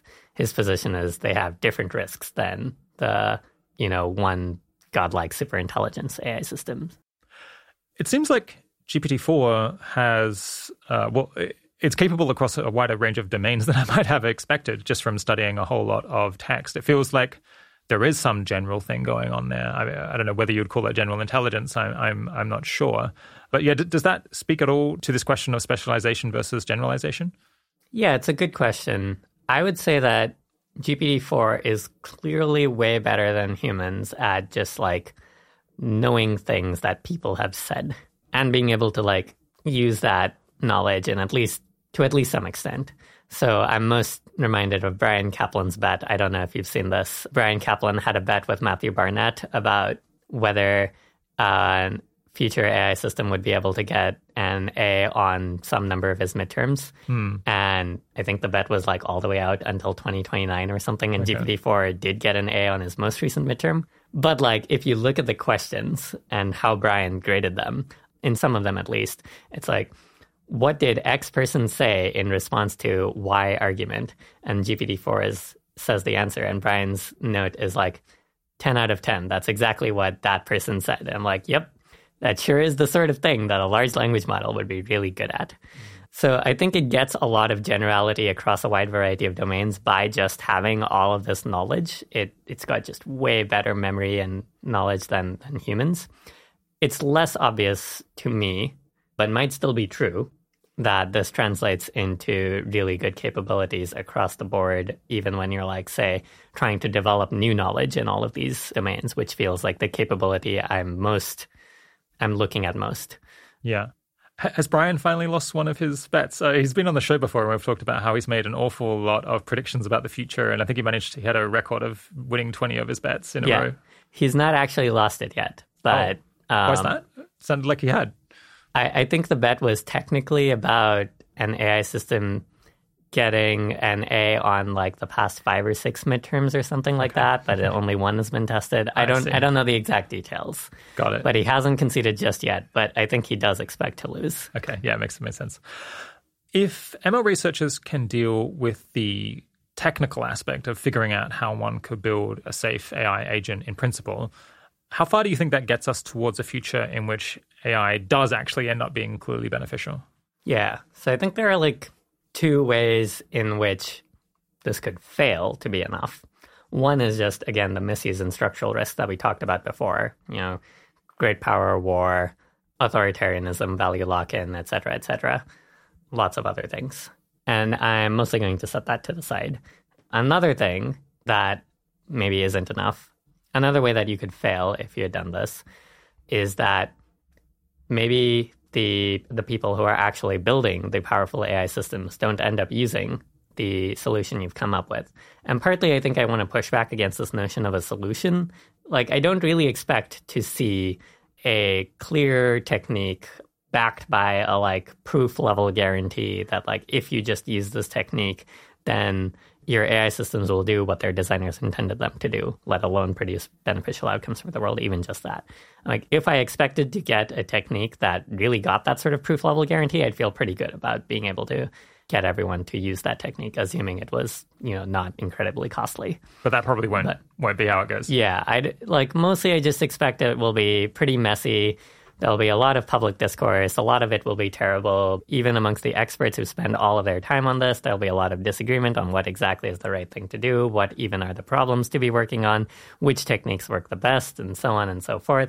And so I think it's just actually reasonably plausible that like some AI lab that builds a like really powerful, potentially X risky system ends up using some technique or strategy for aligning AI where like if they had just asked the right people, those people could have said, no, no, actually, that's not the way you should do it. You should use this other technique. It's Pareto. It's Pareto better. It's like cheaper for you to run. Yeah. yeah, it's cheaper for you to run.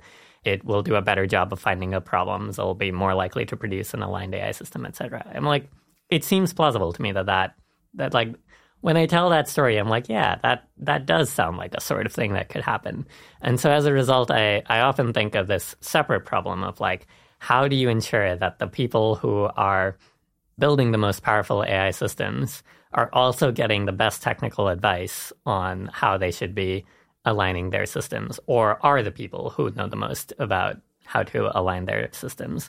And in fact, this is where I expect most of my impact to come from is advising some AGI lab, probably DeepMind, on what the best way is to align their AI systems. I see. So, so the basic story here would be you could imagine a future in which some group has published a great paper on an approach that, in fact, would work if it was adopted. But people don't realize that this actually is the best way forward, and they they adopt some other approach, or the, the relevant decision makers pick some other approach for making things uh, for trying to align their systems, and that one doesn't work out. Uh, so, so, you not only have to have the right approach on the book somewhere, but you also have to pick it uh, rather than a different one. Yeah, that's right. And I think I think even like maybe the thing that feels a little bit less likely about your story is that you mentioned that it was in a paper. And I'm mm. like, hmm. nah, it won't even be in a paper. It'll be a bunch of like implicit knowledge that people have built up by just like doing a lot of practice work ahead of time. And it'll be like small little details like you should make sure that when you're giving instructions to your human raters, you follow such and such principle because that works better. Or when you're asking your AI systems to give critiques, make sure you use this particular trick for your prompt because that works better and so on. Stuff that like is implicit knowledge amongst practitioners, but doesn't it's not like you could have just read one paper and known to do that. Yeah. Or like actually when you're aligning your AI systems, you should put like 5x as much time into or effort into red teaming the model as you are in like doing interpretability into the model because empirically that's that that's worked out best in the past. Things like that. So, so what does this imply about what people ought to do? I, I guess it means that there's a lot of value in being in management or advisory roles where yeah you might be tasked with making this kind of decision. Yeah, I think that's right, but I would also want to emphasize that like if you are going to be in that role, you also then need to be like the most technically competent right. person, right? Or at least better than whoever your replacement would have been. So I'm a, I, I do want to make sure that like if people are trying to follow this path, they're also seeing it as a priority to like really be on the ball about technical alignment and like so. I've actually not been that good about this over the last year or two, which would be a much bigger failing if we were on the cusp of building, you know, X risky systems, but we're not, so I can still catch up.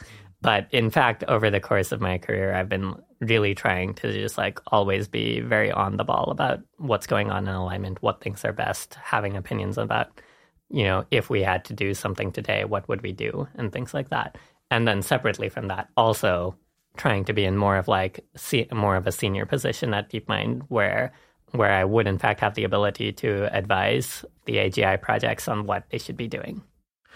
What are the main barriers to getting more, yeah, cooperation and I guess ideally active collaboration uh, between different AI labs?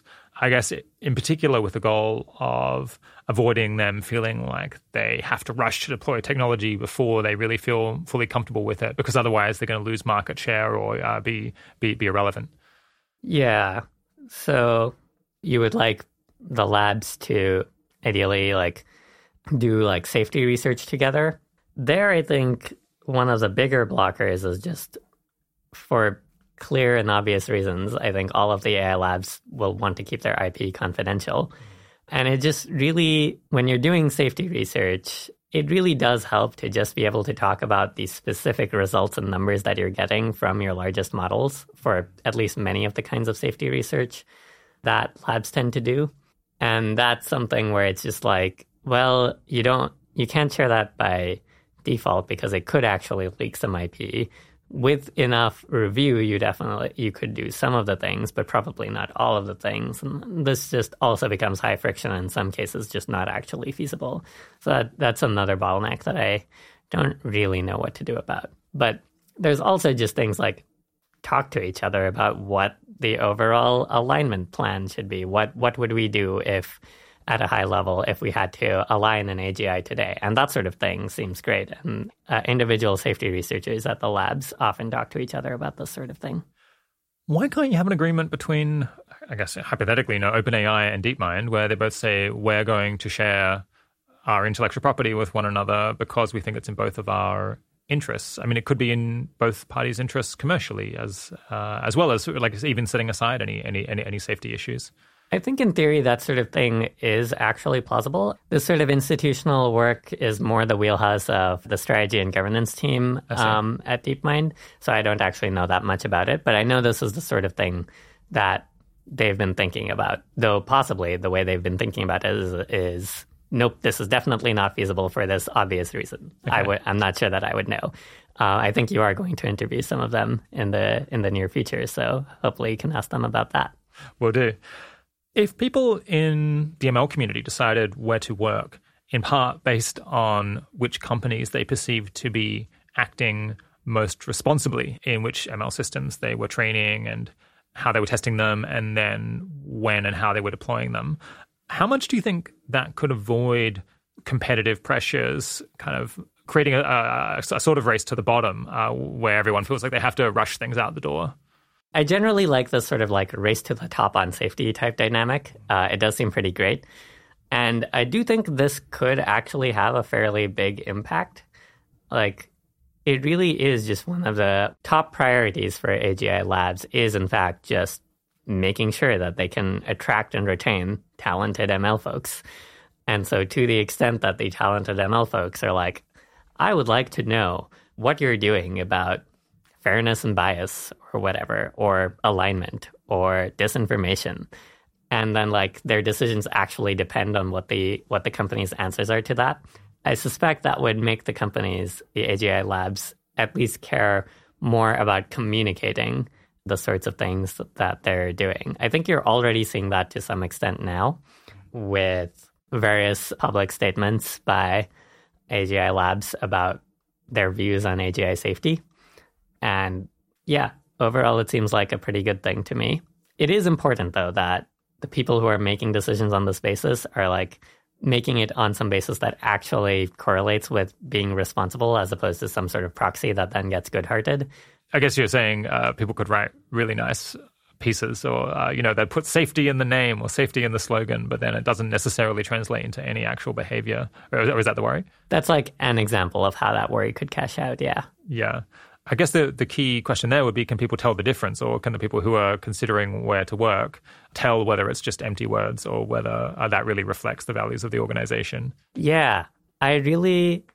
So one of the things I was talking about with some some folks earlier who are more external to the labs is that like I really would love it if there was just a nice robust research area outside of the labs that was just talking about what are the properties that we would like the AGI labs to have and how could we then verify that they actually satisfied these properties in part to enable this sort of race to the top on on safety often i'm i end up telling people like yeah you uh, for for many kinds of research it's quite good to be at an industry lab or one of the few nonprofits that are doing research on deep learning systems. But this is an example where it's actively good to not be at a lab because if you're at a lab, then anything you write is sort of like, well, you have a little bit of a conflict of interest. Are you worried that like maybe you chose this particular property because your particular lab is really good at this, but everyone else isn't? Mm. So I like this is a place where I think independent people have the opportunity to shine. Yeah. Sounds like we need something like the Wirecutter, but for yeah. which AI lab should you go and work at if you're one of the top ML researchers? yeah, seems great. Even in a case where all of this goes super well, it feels like the the end game that we're envisaging is a world where there are millions or billions of beings on the earth that are way smarter and more capable than any human being. Lately, I have kind of begun to uh, envisage these creatures as, as, as demigods. I think maybe just because I've been reading this uh, this recently released book narrated by Stephen Fry of like all of the stories from Greek mythology. But I guess yeah, in practice, the, these beings would be you know much more physically and mentally powerful than any individual person, and these minds would be distributed around the world. And so, in a sense, they can be in many places at, at once, and they can successfully resist being turned off if they if they don't want to be and I guess they, they could, in theory, like uh, like the gods in in these uh, Greek uh, myths regularly do, just go and kind of uh, kill someone uh, as part of accomplishing some other random goal that has nothing in particular to do with them, just because they don't particularly concern themselves with, with, with human affairs. Why isn't that sort of vision of the future just pretty terrifying by default? Yeah, I think that vision should be pretty terrifying because in this vision, you've got these godlike creatures that just go around killing humans. Mm. Seems pretty bad. I don't think you want the humans to be killed. Yeah. Uh, but but maybe the other thing, the thing I would say is like ultimately, this really feels like it turns on how well you succeeded at alignment. If you instead say basically everything you said but you remove the part about killing humans. Just like there are millions or billions of beings that are way smarter, more capable, etc., etc. Then I'm like, you know, this is actually kind of sort of the situation that children are in today, in that there are lots of adults around. The adults are way more capable, way more physically powerful, way more intelligent. Um, there are lots of them. They definitely could kill the children if they wanted to but they don't, because in fact, the adults are at least somewhat aligned with the interests of children, at least to the point of like not killing them, you know? And the children aren't like particularly worried about the adults going around and killing them because they've just sort of like existed in a, in a world where the adults are in fact not going to kill them.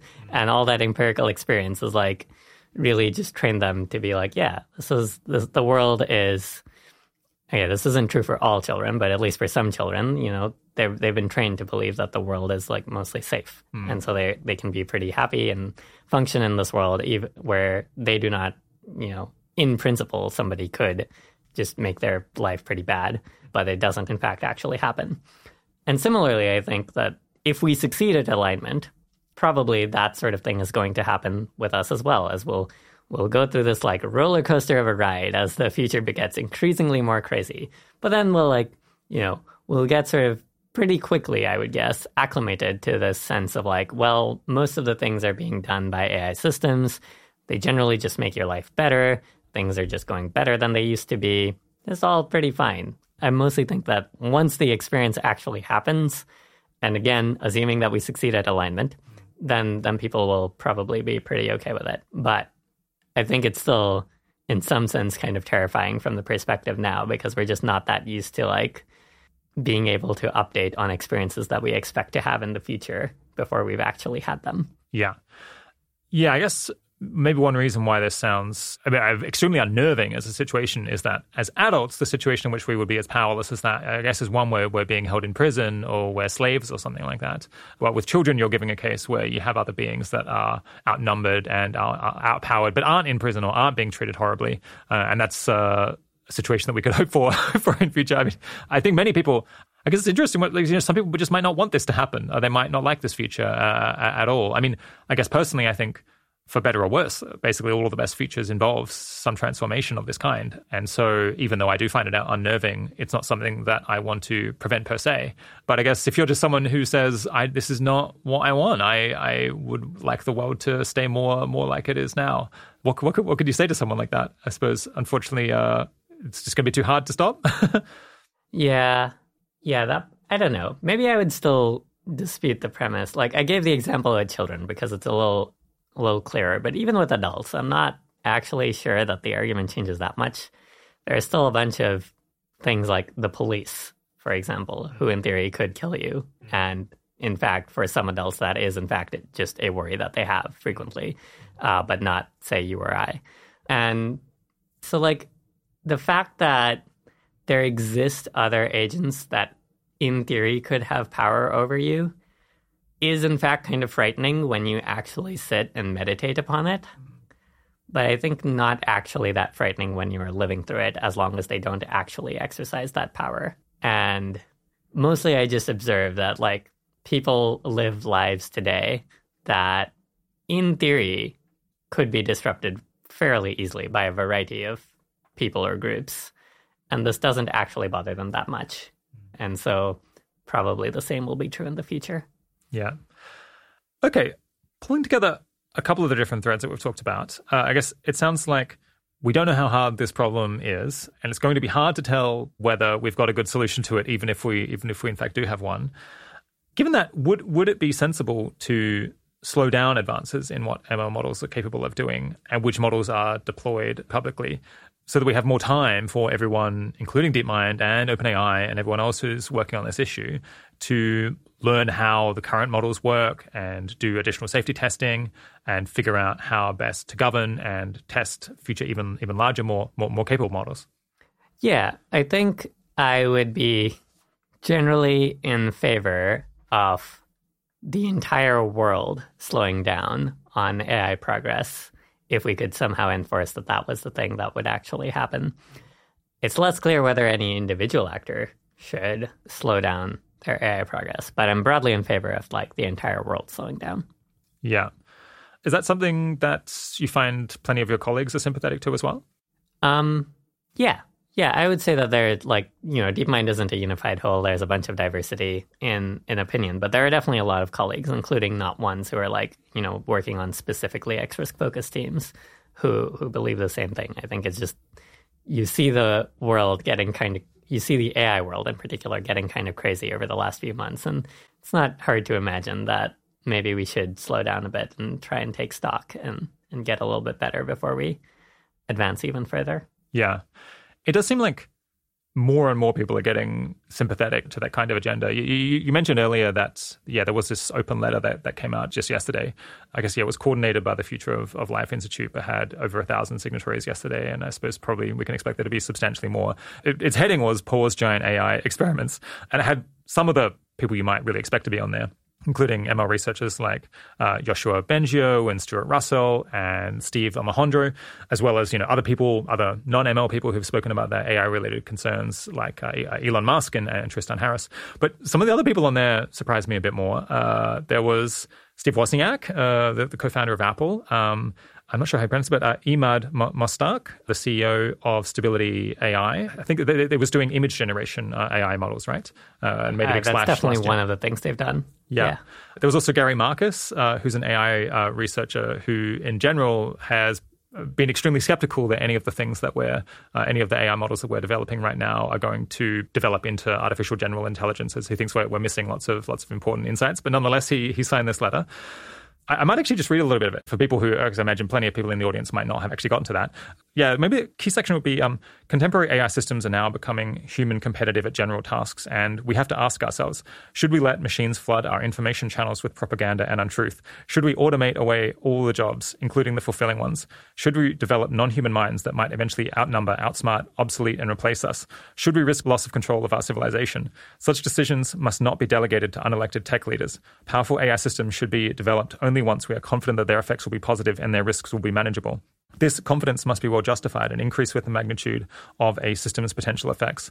OpenAI's recent statement regarding artificial general intelligence states that at some point it may be important to get independent review before starting to train future systems, and for the most advanced efforts to agree to limit the rate of growth of compute used for creating new models.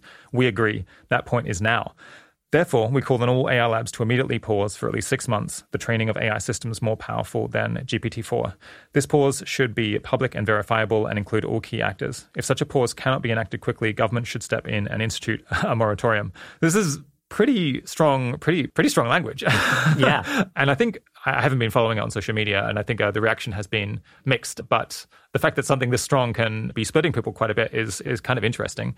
The letter suggests yet not doing training runs that involve more compute than that that was required to train GPT-4. If you thought that slowing down of some form were, well, I guess it sounds like you think it probably, probably is desirable. Is that a sensible target to use or a sensible kind of rule of thumb to use to figure out whether things are dangerous? So I'll note that the open letter just said more powerful than GPT-4. I don't think it mentioned compute. Ah, okay, but, my bad. Um, yeah. I do think that compute is actually a pretty good proxy to use, at least right now, and at least if you're only considering a six month timeline. If you were thinking about longer than six months, if you were imagining like five years or something like that, which to be clear, I'm not sure that I would endorse, but if you were thinking about something like that, then you would also want to account for the improvements in algorithmic efficiency, training efficiency, and so on that people will inevitably discover in that time. And so they maybe you would just say, no, it's fine. That's like a relatively slow enough growth that you it's okay if if people use that to make better models. Or maybe you'll be like, actually, the amount of compute you're allowed to use uh, shrinks over time. I see. Okay, yeah. So okay, so it sounds like compute uh, used in training is a reasonable proxy. But of course, it's a moving target because we'll get better at making that compute count for something. And so, potentially, I guess in theory, if you wanted to make sure that no one developed a model that was more impressive than GPT-4, you'd have to reduce the amount of compute to undo to to reverse that effect, more or less. Yeah, that's right. And I guess as there's more compute available more broadly, the number of actors that could, in principle, do a training run larger than that would grow, and so you'd have to get more people on board, or I guess do more monitoring, and uh, yeah, over as the years uh, went by. Yeah, absolutely. I believe actually Yonadav Shavit has a paper about this recently. I haven't read it yet, but I remember chatting to him about it and thought that was quite interesting. So if people want to check out how, in fact, something like this could be enforced, that that's a paper to read. Yeah. Yeah, do you have a broader reaction to the to the letter? I suppose it sounds like you're sympathetic to the general goal that you know if we could coordinate to make things go more gradually, that would that would be good. But uh, yeah, do you have any comments on the on the on the tone of it? Yeah, I think I agree with the general vibe, which I would characterize as freaking something. out. maybe, maybe not that that exactly. I would have said things are moving at a breakneck pace. We need to like actually spend some time orienting to the situation, dealing with it, and getting into place some sort of safety measures. As a result, in order to do that, we need to like actually stop the breakneck pace for a while, and hence the pause. Yeah, and I think that vibe I am broadly on board with. Then there's a bunch of specifics where I'm like, ah, I don't know that I would necessarily agree with that in particular. One of them is this like, you know, pause training models as powerful as GPT-4. I'm like, who even knows what as powerful as GPT-4 means? Like when when you say something like compute, then that's at least a little bit more clear. I'm not actually sure if it's known how much compute GPT-4 used, but if it is, then that would be a real target. Anyway, there's like more more disagreements like that, but like I don't know. I feel like the point of open letters is often like the vibe they present, and like when people sign it, they're more just saying, yeah, like yeah, I, I agree with this general vibe, if not necessarily every single sentence, and, and I'm like mostly on board. I think. Yeah, it's interesting that I, I read in the uh, the compute thing. Uh, I guess because I was reading between the lines, and maybe I'd heard that idea before, so I was inclined to yeah to, to perceive it that way. But yeah, it is it is just more more, more general than that. What's the most powerful argument against adopting the vibe of the of, of, of this letter? Yeah. So, one of the things that's particularly important for safety research, at least some kinds of safety research, is to be working with the most capable models that you have. Because, for example, if you're using the AI models to, to provide critiques of each other's outputs, they'll give better critiques if they're more capable, and that enables your research to go faster. Um, or you could try making proofs of concept where you try to like actually make one of your most powerful AI systems misaligned in a simulated world so that you have an example of like what misalignment looks like that you can study. And that again gets easier the more you have like more capable systems. And so there's this resource of you know capabilities adjusted safety time that you care about. And it's plausible that the effect of this open letter again, I'm only saying plausible, I'm not saying that this will be the effect, but it's plausible that the effect of a pause would be to decrease the amount of time that we have with, you know, some things one step above GPT-4 without actually increasing the amount of time until AGI or like powerful AI systems that pose an X risk. Because like all of the things that drive progress towards that hardware progress, tra- algorithmic efficiency, willingness for people to pay money, and so on those might all just keep marching along during the pause. And those are the things that determine when powerful X risky systems come. And so, on, on this view, you haven't actually changed the time to powerful AI systems, but you have gotten rid of some of the time that people could have, uh, that safety researchers could have had with the next thing after GPT 4. I see.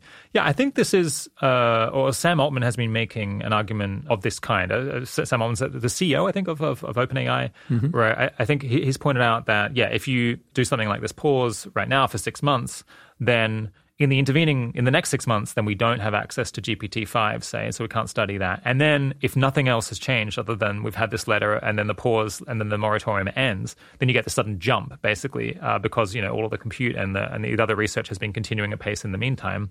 So his sort of argument is that we need to allow things to go faster now so that they go slower uh, later later on, or something something along those lines. Uh, uh, maybe I'm not getting it right. Uh, yeah, how, no, how would you no, put it? that's probably what he said. I just I feel like I disagree more with that version of the argument. I, Oh, I do feel like the and also the time to like the actually X risky systems didn't change is like pretty crucial to my argument before. I do agree that you probably get some amount of jump from people doing continuing to do research and building some amount of overhang over those six months. But I don't think it's actually that big. And I do think that it does meaningfully increase the like delay until you get the next generation of systems. And I'm like, probably I just think that if that were the only consideration you were thinking of, I would I just would take the delay, even though it has a like tiny little overhang. Partly I just don't think the overhangs from six months are very high. I see. Yeah. I suppose, well, I suppose the gain over that time period is also not so high because it's just not very long. Sure. um, yes. Uh, I, I was reporting what someone else told me Sam Altman had been saying. So I should at some point go back and listen to the original interview uh, and, and fully understand the view. And then uh, I guess I'll talk about it in a, in a future interview with, with someone else. I suppose in general, I recoil from arguments that say, although it would be good to go slow in general, you know, we shouldn't go slowly now because that will cause things to go faster later because they, they have this kind of too cute by half or like overthinking the issue uh, aspect to them where I'm just like, if we think that it would be good for things to go slower, then we should try to make things go slower and and not think about second order effects all that much, or, or at least the kind of the burden of proof would be on the other side. Uh, it sounds like you maybe feel a bit similarly. Yeah, I think I broadly do agree. And like, yeah, I'll remind everyone that, in fact, my overall position is like, yeah, if the world could slow down right now, probably should, despite these arguments that I'm giving for why that might be bad. Where, like, I guess for me, I'm just maybe the way I would justify this is like, there are always going to be a bunch of second order effects you didn't consider. Um, so in this particular case, the second order effects we haven't considered are like, well, okay, if you just start slowing things down now, maybe that makes it easier to slow things down in the future. Seems like totally a thing that could happen. In which case, and if that were the dominant second order effect, then it seems like to the extent you were really bought into like, let's slow things down maximally, which to be clear, I'm not sure that I am. But if you were bought into that, then you would be pretty into just doing this open letter for that second order effect. And anyway, so overall, I, I do tend to agree with you that like when you're getting this like too cute by half sense, like the way I would usually say that cashes out is like uh, an intuition that like yeah probably the, like maybe this second order effect is true, but probably there are a bunch of other second order effects that like go in the opposite direction, and probably we should just do the like sensible common sense thing instead. Yeah, yeah. Yeah, at some point I'll get someone on the show who thinks that slowing down would be bad or neutral, uh, so they can they can they can represent this view. Uh, it's maybe a little bit hard for us to to fully steelman the, the, the position because neither of us uh, neither of us holds it. Uh, I'm, I'm like I don't know, maybe I'm like 20, 30 percent on it. Okay, yeah. So so so it's a plausible view. It's, uh, it's I, I find it plausible, mostly for the argument that I gave Yeah. um, before. Uh, and also the overhangs argument. I don't find it compelling over six months, but I do find it compelling if you were like 20 years. Yeah. I guess a, a question from the audience is um yeah, there's been a lot more public discourse about risks from AI recently, uh, mostly involving people taking risks more seriously. I'm interested in Rohin's general take on the discourse, uh, but some uh, one particular question is how valuable is non-experts thinking that the risks are real? So I think it's there's definitely a decent bit of value in having non experts think that the risks are real. One is that it can build a political will for things like this FLI open letter, um, but also maybe in the future things like government regulation. Should that be a good idea?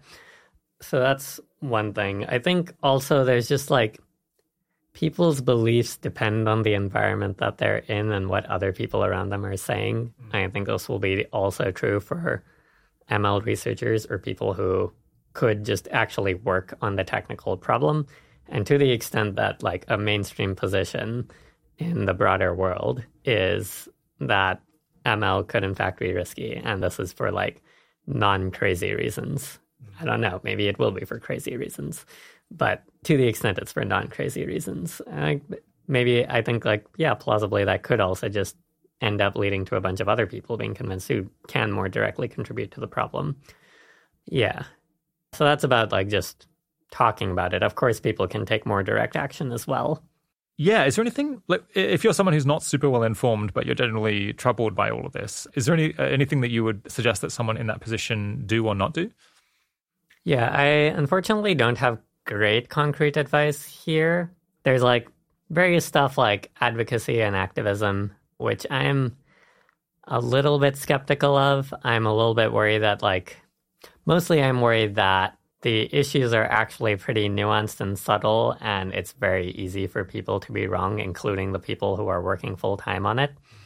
And this just seems like a bad fit for activism, at least, and probably advocacy too. Yeah. So I, I tend to be a little more bearish on that from people who are like not spending that much time on on thinking about it.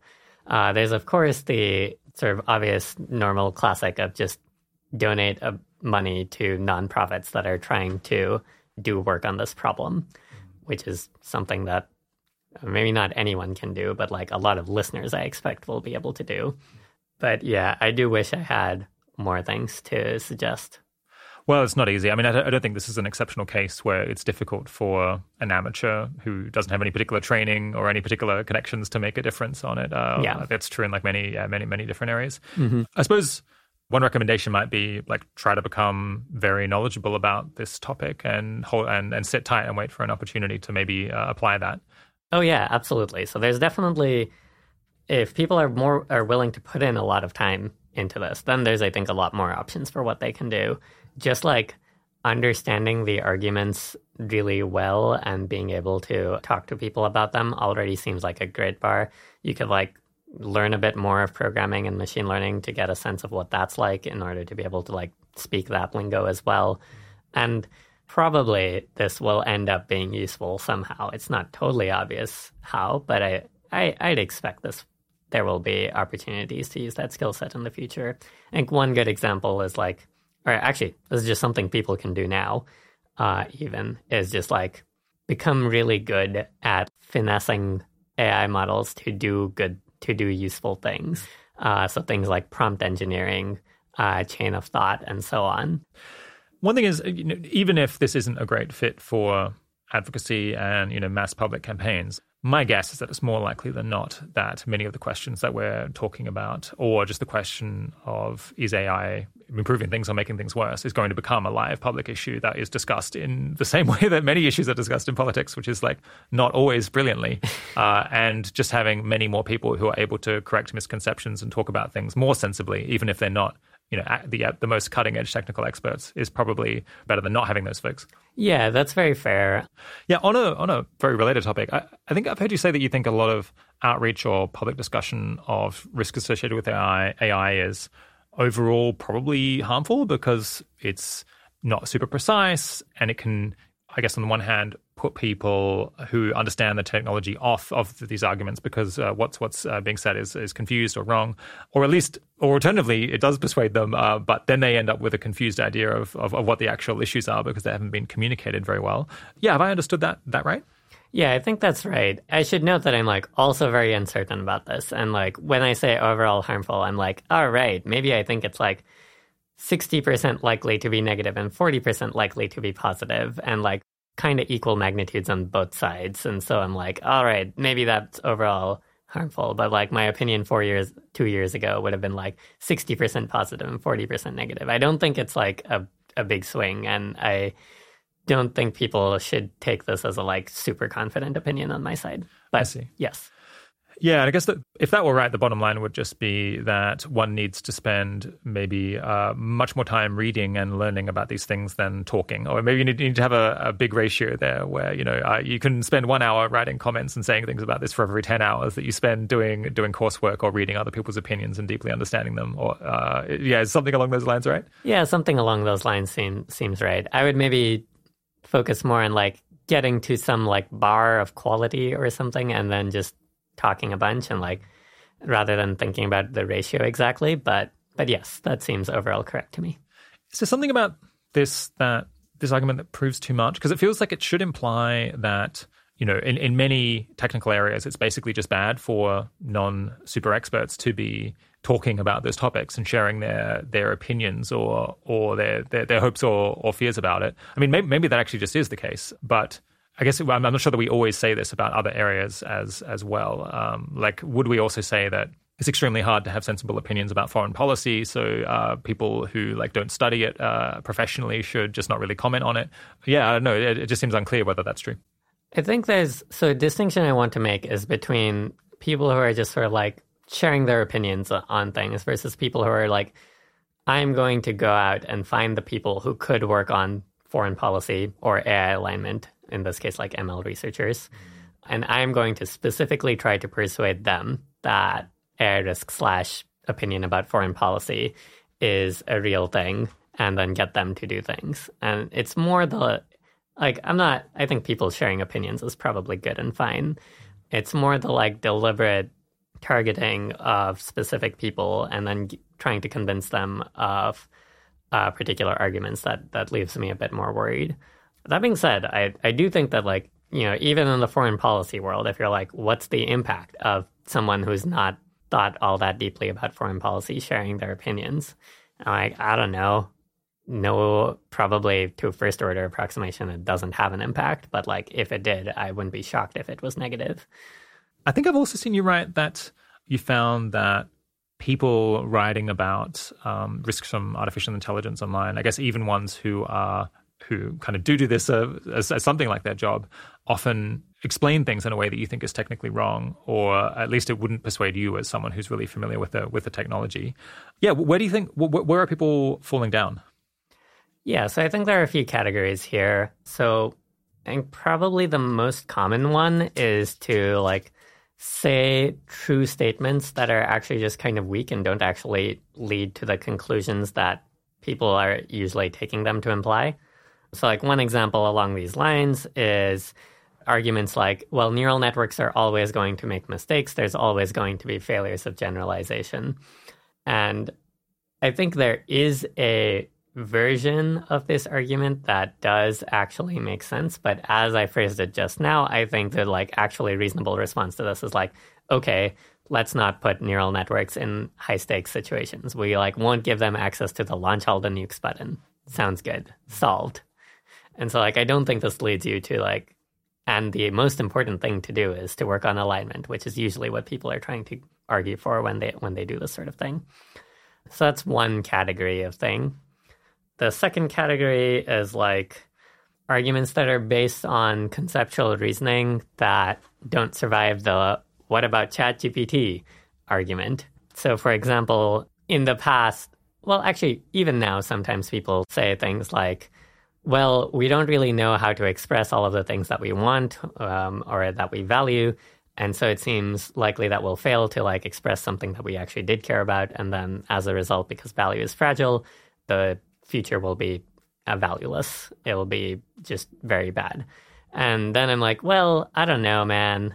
If you look at ChatGPT, you can just ask it to do something and it really just interprets your words in a like fairly common sense uh, way most of the time.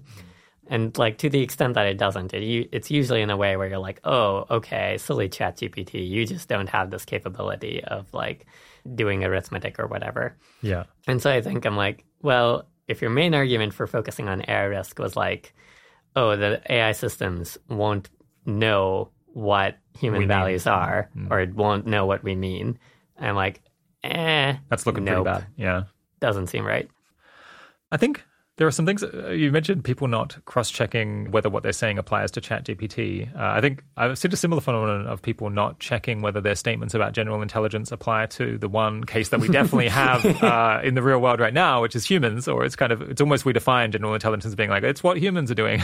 yep. um, one I saw was someone saying and getting upvoted a whole bunch. Um, for the claim that training a general intelligence probably would just involve an amount of energy that is uh, too great for, for humanity to ever put together. Uh, so it would end up being uh, unacceptably expensive, and so we will never do it. I was like, but humans are general intelligences, and I calculated that over an entire human lifetime, uh, a human uses about three thousand pounds worth of electricity. Uh, and so I think if we could get even within like a, a million fold the efficiency, the training efficiency of the human brain, then we, it would clearly be affordable for a company to do this. So uh, anyway, I, that, that's maybe a silly example because obviously this person's not a technical person, but it is odd that I guess one should just always keep in mind this extremely important thing that if you're going to make a statement about uh, something like general intelligence or something where you have one example of it, then you should check that the thing applies to the one case. yep. Yep. Uh, Strongly endorsed. Uh, have you noticed this phenomenon as well? Yeah, it does seem to happen a, a decent bit. I don't know if I have examples off the top of my head. To be fair to that one commenter you're mentioning, they could have been thinking that actually general intelligence, you have to factor in everything that evolution did right, to produce yeah. humans. And then, you know, we presumably don't have that much energy. I don't really find that persuasive because I'm like, we'll do something more efficient than evolution. Yeah. Um, but that's a way in which you could salvage the argument. But overall, I'm not very persuaded by it. Right. Yeah, I suppose it, yeah, it would be more plausible to say it's conceivable that it would cost too much uh, too much energy. Uh, yeah. But uh, to say this is my best guess seems like an odd one. It does. Uh, yeah, it does seem seem pretty unusual. Something that has surprised me and that I think is unexpected and really good is that it seems like very few labs developing AGI have tried to impose any sort of ideological uh, conformity on, on their staff. Indeed, they, they seem to contain a really large amount of ideological uh, diversity. You know, I, I, know people in these labs who would like to see progress towards AGI go faster, as well as people who think it doesn't really matter how uh, speed is an important issue, as well as people who think it would be better if it went slower. Similarly, I know uh, people at these labs who think that um, concern about ways that things could go wrong are super overblown, and it's really quite unlikely for things to go poorly as well as people who think there's an intermediate chance, I guess, like you, uh, as well as people who think that uh, it's extremely likely to go to go poorly. And I think it's quite admirable that these yeah, firms are willing to accommodate such a wide range of views about the product that they're developing, uh, and also not prevent staff from just speaking socially about their personal opinions, especially given how hard these issues are to, to grapple with or, or have any uh, certainty about. And I kind of just hope that that remains the case because I think it puts us in a much better position to to do our best to understand uh, these issues collectively and hopefully hopefully to fix the problems. If people are able to speak out about what they're personally observing uh, rather than feel like they have to keep their opinions to themselves. Yeah, yeah, I basically agree with that. It is it is really nice. I think it's maybe a little bit less surprising to me. I guess I'd say that like just in general, you can have like when you're doing hiring or when you're doing most activities, you can have like one, maybe two top priorities for what you want to accomplish with that. And with hiring, it's like get people who are going to actually help us with our mission and the things that we're trying to do. And ideological conformity, like maybe it's a little bit correlated with that, but it's not that much. And so, like, you're, I don't know, even if the labs wanted to do this, which to be clear, I don't think they do, DeepMind really values having a wide variety of voices at the table. But I think even if they wanted in the future to have more ideological conformity, I think the fact that their actual top priority is get people who can do good work would mean that like that's not actually something they can reasonably enforce. I thought I mean another reason why things might have gone in this direction is just that the people at the top of these organizations are themselves not sure how much to worry about their own product and maybe the idea of telling their own staff that even if they think that they're developing a product that is going to kill all of the staff at the organization, uh, telling them not to share that information sounds like uh, a bad a bad move. Yep. Do you think there's some of that as well? Yeah, I don't know. I've always found it hard to speculate on what leadership of companies think. Certainly, uh, from like public outputs that leaders produce, it just seems very hard to know what exactly they're thinking all the time but it does seem reasonable to think that that's what they would be thinking. Yeah, that's what a sensible person might might, might think to themselves. Yeah. yeah, yeah. I do think that they are generally very intelligent. So you know, I, w- I would expect them to have at least had that thought. Let's talk now about how one tries to think about what types of beings future AI training runs uh, might might actually produce, which is something that personally I feel like I, I really I really struggle to do. Um, yeah, I might start this actually with, with an audience question um, on this theme. The question is yeah, I once heard David Krueger, who is very pessimistic about how AI will play out, uh, talking with Rohin, who's more uh, optimistic or at least agnostic.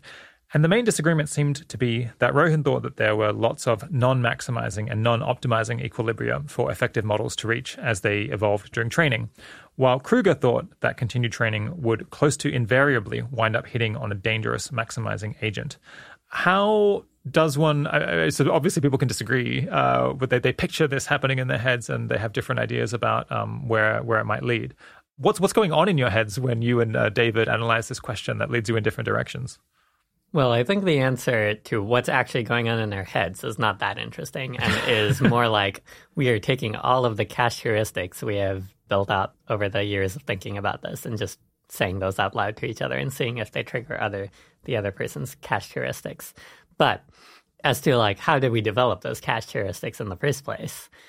For me, a lot of it is just trying to actually concretely tell some stories about both what the AI system is actually doing and how mechanistically, like what sorts of capabilities and mechanism, internal mechanisms is it using in order to to showcase those behaviors?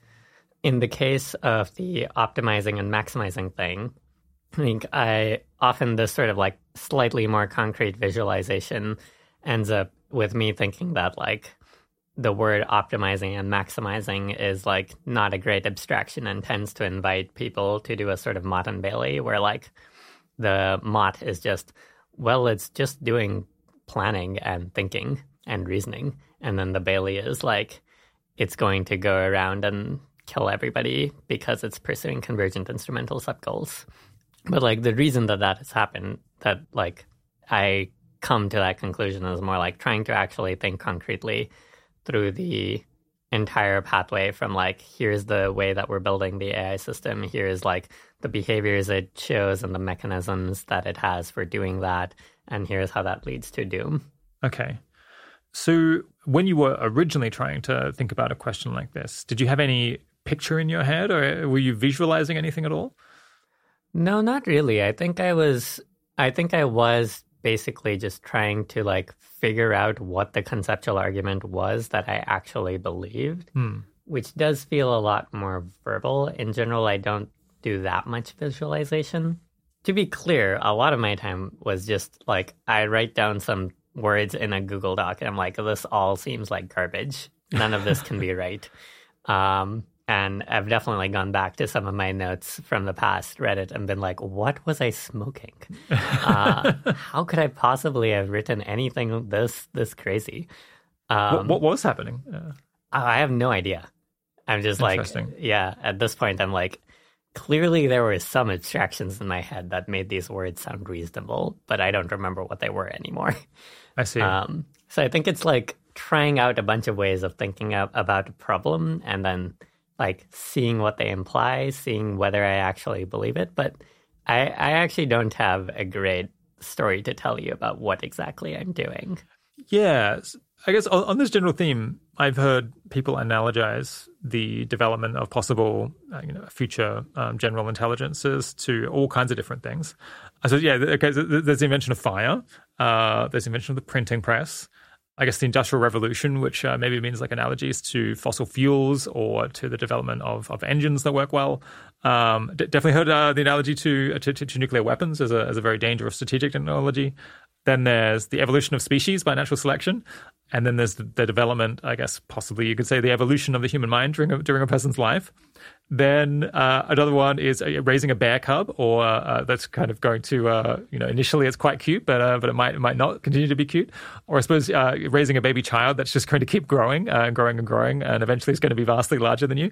I guess there's also the the, the, minds of octopuses or kind of other strange intelligent species that are a bit inscrutable to us the creation of much better corporations, the arrival of aliens in various different guises, or uh, I guess uh, people might have heard the idea of uh, seeing what we're seeing with GPT-4. It's like we're getting a message from aliens that they're going to arrive in 10 years' time. I guess earlier, yeah, I raised the analogy of kind of the, the Greek gods like Zeus um, that are somewhat uh, different to human affairs and also somewhat uh, hard to hard to understand. Do you have any other analogies that you think people should should be aware of, or have I managed to make a, an almost comprehensive list here? Man, your conversation sounds so much more interesting than mine. I think. Well, I mean, I do think there perhaps is a phenomenon where people who know less, like me, we're just like grasping at anything to help us to comprehend. Uh, yeah, um, I I don't really. I, maybe I just want to question the frame of the question a little bit, like. I don't. I actually don't think I use analogies very much, and I tend to push against using analogies as a source of figuring out what is actually true. Um, I do think analogies are useful. The main ways I think analogies are useful are in a communicating your beliefs to somebody else, because it's often easier to understand an analogy rather than a detailed explanation of the mechanism behind the analogy. So that's like reason number one. And then reason reason number two to use an analogy is to like get insights from the domain that you're analogizing to. But there I would say that it's like this is more of a brainstorming step. You're coming up with a bunch of ideas, but not necessarily believing them. Because like, man, the analogy just could be wrong in many ways. And so then like whenever I do that, I'm like, okay, I've got all of these ideas, and now I'm going to like try and find the underlying mechanism behind that idea in the like domain that I analogize to, and see if I can port over that mechanism back to the actual AI setting that I'm thinking about. Um, and so this is the sort of thing that I do for the evolution analogy, for example. Right. At this point, most of my thinking tends to be more directly at the mechanism level, and I only really make analogies when I'm trying to communicate with people. I see. I don't know if, for example, you threw me into like the governance side of uh, AI, I would definitely be doing a lot more like just get a bunch of examples and analogize and then see what ideas come out of that and try and figure out the mechanisms, the underlying properties that made that a good idea and see if those apply to AI. Yeah, yeah. Yeah, I suppose you were saying that earlier that reading back on some of your earlier work, you like can't even understand what caused you to to write the things that you that you were writing. Uh, I think I said in the interview with with Ajeya that um, it seems like people often just say things to other people on this topic and they just can't comprehend like what is causing the other person to say the things that they're saying. It's almost like the same thing, but but across people. And it, do you think it is just uh, that that is driven by I guess, suppose either people having different analogies in their in their minds, um, where you know a statement makes sense if you're thinking about this in terms of uh, you know it's like nuclear weapons, but not if you're thinking about it as a corporation. Um, or I suppose alternatively, you were saying different abstractions. Uh, maybe if they have more understanding of it than just just the model that they have. I guess by abstraction, you kind of mean like an internal model of how something would work uh, in, in, in their minds. That's uh, that's right. Yeah, I think it's probably more on the abstraction side that I would point to the the difference because like yeah, if I had to guess what was causing this, it would be more like someone has gotten really used to operating in a particular way of thinking about the world, a way of like modeling what's going on, a particular set of abstractions that they use to reason. And like at that point, it's more like it's just sort of like a fish in the water trying to see the water. It's like uh, just such a core built in part of you uh, as to how you reason about the topic that it's just very hard to question it. And this happens all the time, I would say. Like, uh, for example, I mentioned way back when that we're doing a grokking project right now. And we've built like a ton of abstractions and claims. Should say, uh, uh, what, what is grokking? Uh, I think it's not that important. Okay, right, yeah. I, am maybe that that just happens to be the domain. You don't need to know anything about it for for the thing I'm about to say. It's just like we've just built a ton of abstractions and and ideas when trying to explain this like confusing phenomenon. And now we're trying to like communicate these things. And we're like, this experiment shows X. And then we're like, but actually that depends a lot on many of the abstractions that we've been developing and we actually have to communicate that too but until we actually had to sit down and like write the paper it wasn't like salient to us that that was a thing that we were doing yeah is this a hopeful suggestion then that uh, if you know if people who were saying things that were extremely strange to one another uh, could spend enough time laying out what actual process in them in their heads is generating that that, that output, then they could uh, reach some some greater level of mutual comprehension. I think it is slightly hopeful. Um, by far, the the like most evidence we've gotten on this topic is like people have tried to do this, and it mostly hasn't worked, in my opinion, uh, and probably other people's opinions as well. And the fact that we just tried it and didn't work seems like a much yeah. much, much, much more of a reason more compelling despair. evidence. Yeah, I see. um, yeah, you spent a lot of time trying to under, understand other people's views. As I understand it, you kind of think that you have succeeded to a decent degree in understanding the opinions of people who don't agree with you uh, on, on, on, on these topics. But I guess what hasn't happened is you haven't reached agreement uh, with one another. Yeah, that's right. Yeah, I think what I would say is that I reached an unusually good for a human level of understanding of other people's views. I'm not sure how well I've succeeded on some like absolute scale. And this also doesn't necessarily translate into me being able to like write things that are indistinguishable from what the other person would say. Although I think that's that that's not that interesting a claim. That's mostly because I like would struggle to match their tone and things like that. yeah. uh, I do feel like I write summaries of the things they write, and like usually people think that the summaries are good, which is a little bit of evidence for this, but not a ton because it is a summary of just something they actually said. Yeah.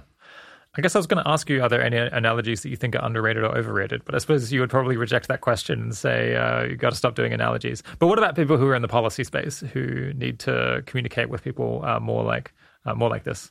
Yeah, um, you mentioned electricity or fire, uh, just general general purpose technologies. I do like that one. It does capture this sense that like uh, that AI will be usable in a wide variety of domains and will just generally tend to transform things, uh, which does feel like one of the one of the biggest upshots from AI. Besides the electricity one, I think also, as much as I would critique some aspects of the evolution analogy, I think the reason it is so widely discussed is that there are ways in which it is a good analogy, though that one is definitely a bit harder to make in a way that's immediately compelling, the way that electricity is. The analogy of like child rearing, there are definitely ways in which I don't like it, but if I had to choose one for alignment, that one might be it. I don't know. I haven't thought that deeply about what what other analogies one can make, but that's yeah. like not an unreasonable one. It's like raising a super baby. I guess, so, yeah, a few of these I heard in the context of uh, the argument that kind of well, fire worked out fine, didn't it? And didn't the printing press was also worked out okay, and electricity didn't bring us down, despite the fact that it's this powerful general purpose technology. Uh, and I, I, I, mean, I think there's there's something to that that we have invented quite powerful technology in the in the past, and we're still here, indeed, doing doing better uh, than than uh, probably than, than, we did in the past. I, I suppose, in, yeah, I don't find it to be a very powerful argument because, of course, there are differences between AGI and Fire, and there's differences between AGI and the printing press. Uh, so there's only so far that one can get with such analogies. Yep, and this is the this is the kind of reason where I'm like, man, you really shouldn't be relying very much on on analogies to actually predict things, just to communicate them. Yeah, um, where I'm like, yeah, I'm just like, in fact, those things are just not that reasonable as conclusions. Where I'd be like, well, now you've like run into the disanalogy between electricity and AGI, which is that AGI might just be adversarially optimizing against you. Electricity does not do that. Yeah, fire burns things down, and it's not even trying to. Uh, um, yes, I mean, I suppose if someone was making the weaker claim that we haven't gone extinct yet, despite inventing quite a lot of stuff. So maybe uh, that should give us some hope that uh, that that won't happen uh, th- this time. It's just that it's just because there are differences between all of these things. it, it, it, can never really give you that much that much confidence, that much that much uh, sense of security. Yeah, I think ultimately you just have to look at all of the things that we've invented so far and just notice that like none of them really had any plausible mechanism that of causing extinction with barring maybe nuclear weapons and perhaps a couple of others. Yeah, yeah. All right, let's push on and talk about kind of uh, the key approaches that people are taking to increasing the odds that AI deployment goes well. Yeah, what, what safety work at DeepMind are you enthusiastic about? Yeah, so I'm enthusiastic about most of the work that we're doing, but to name some things in particular, just because I should name some things, there's the scalable oversight work. Um, so DeepMind has built a language agent called Sparrow, which I could talk about all the ways in which it's different from from ChatGPT, but maybe you can just think ChatGPT and it's fine. Okay. um, but I think the general practice of like really trying to take your strongest AI systems and figure out how best to get them to do the things that people actually want them to do today. It's like a good empirical feedback loop by which you can test the various techniques that you think are going to be good for alignment. So I'm pretty pretty keen on that sort of work. What does that look like? That sounds like you might be developing prompts to get like a G- ChatGPT to, to do what you want. Uh, but uh, is that is that what you mean, or is it something something? That's not what? I mean. Um, like there is a prompt, but that's not even close to the majority of the work. Mostly, this is about doing better reinforcement learning from human feedback. Okay. I guess with, with, the language models, you put in a prompt and you get a response, and then you say whether it was good or bad, uh, and then then you figure out how to use that to get the uh, the model to to give you better responses. Is that the yeah? long and the that's short basically it? it. Yeah. Um, so that's like the sort of baseline approach that you're starting to use, and then you want to, you know, maybe you want your AI systems not to give medical advice or legal advice, or you want it to not be racist, or you want it to be honest, or like various other properties like this. And so the baseline approach is exactly what you just said. You just have humans say whether a particular response was good or bad, and then you train your AI systems to like do more of the good things and less of the bad things. And then the sort of scalable oversight work is trying to go beyond that and say we know that there are going to be cases, at least in the future, if not now. No, even now we know that there are going to be cases where the human raters are actually going to get this wrong, where they'll rate something as good that was actually bad or vice versa.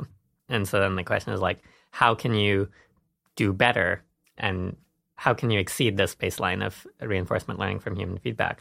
Is it how can you improve the accuracy of the raters or There's a bunch of different interventions. So one is just train your raters better.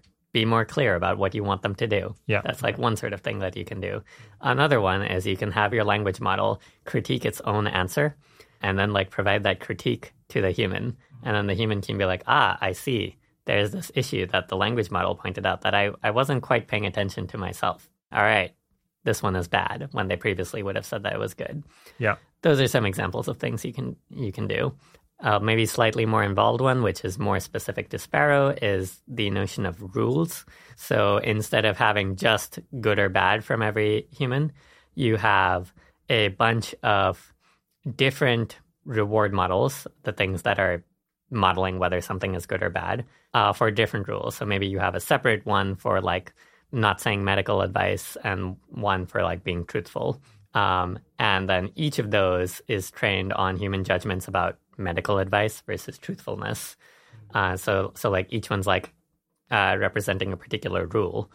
Um, so you're saying you you have raters looking at lots of different outputs and it will say that they'll say does it break this rule or not? And then they'll go through like many different rules uh, coding it the way. And then you have a the model has a more fine-grained understanding of where it's going wrong. That's right. And in particular the the idea is that like maybe a like good bad classifier would be a little bit hard to learn because there's just so many things that could make something good versus bad.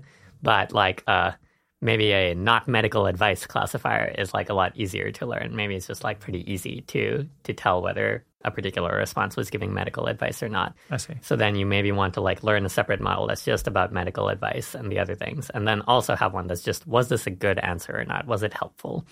And then like each of those individual things could uh, then be used to train your final model or they could be used at deployment time. Right yeah. I'm just uh, imagining so you could say okay we're going to train this one specific module that just assesses whether whether this answer is medical advice. And yeah. if it is then it blocks it. Yeah. Uh, and you just have many different ones of those. That's right.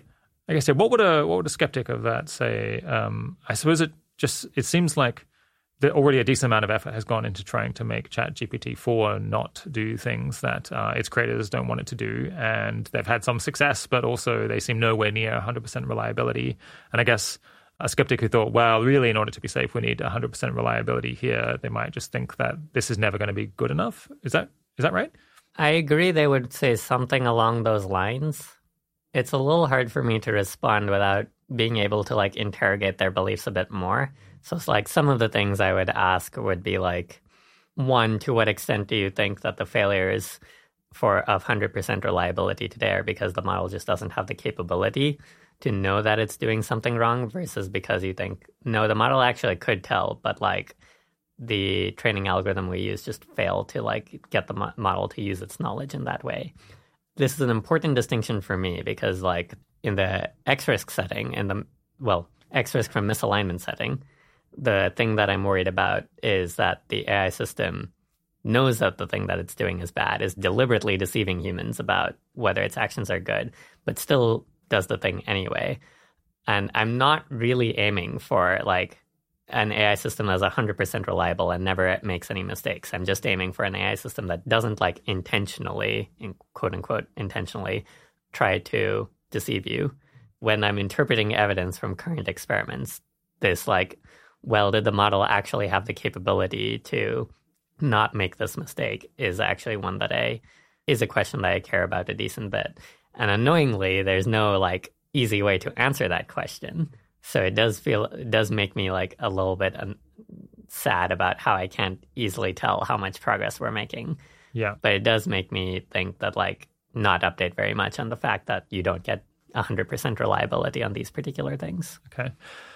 I think one archetypal concern here that uh, we went through in the interview with Ajeya is that um, with human feedback, uh, if the people doing the feedback are imperfect and human and sometimes gets uh, get things wrong, then the model could basically learn where people uh, get, get, things whether whether humans are giving the wrong response, and then it figures, well, I need to give them the wrong response. I need to give them an incorrect answer uh, because that will get them to say, yes, that was a good answer. And so it learns that there's plenty of times when it needs to deceive humans in order to get reward. And then basically just builds this capacity of deceiving humans uh, whenever whenever that is going to achieve its objective.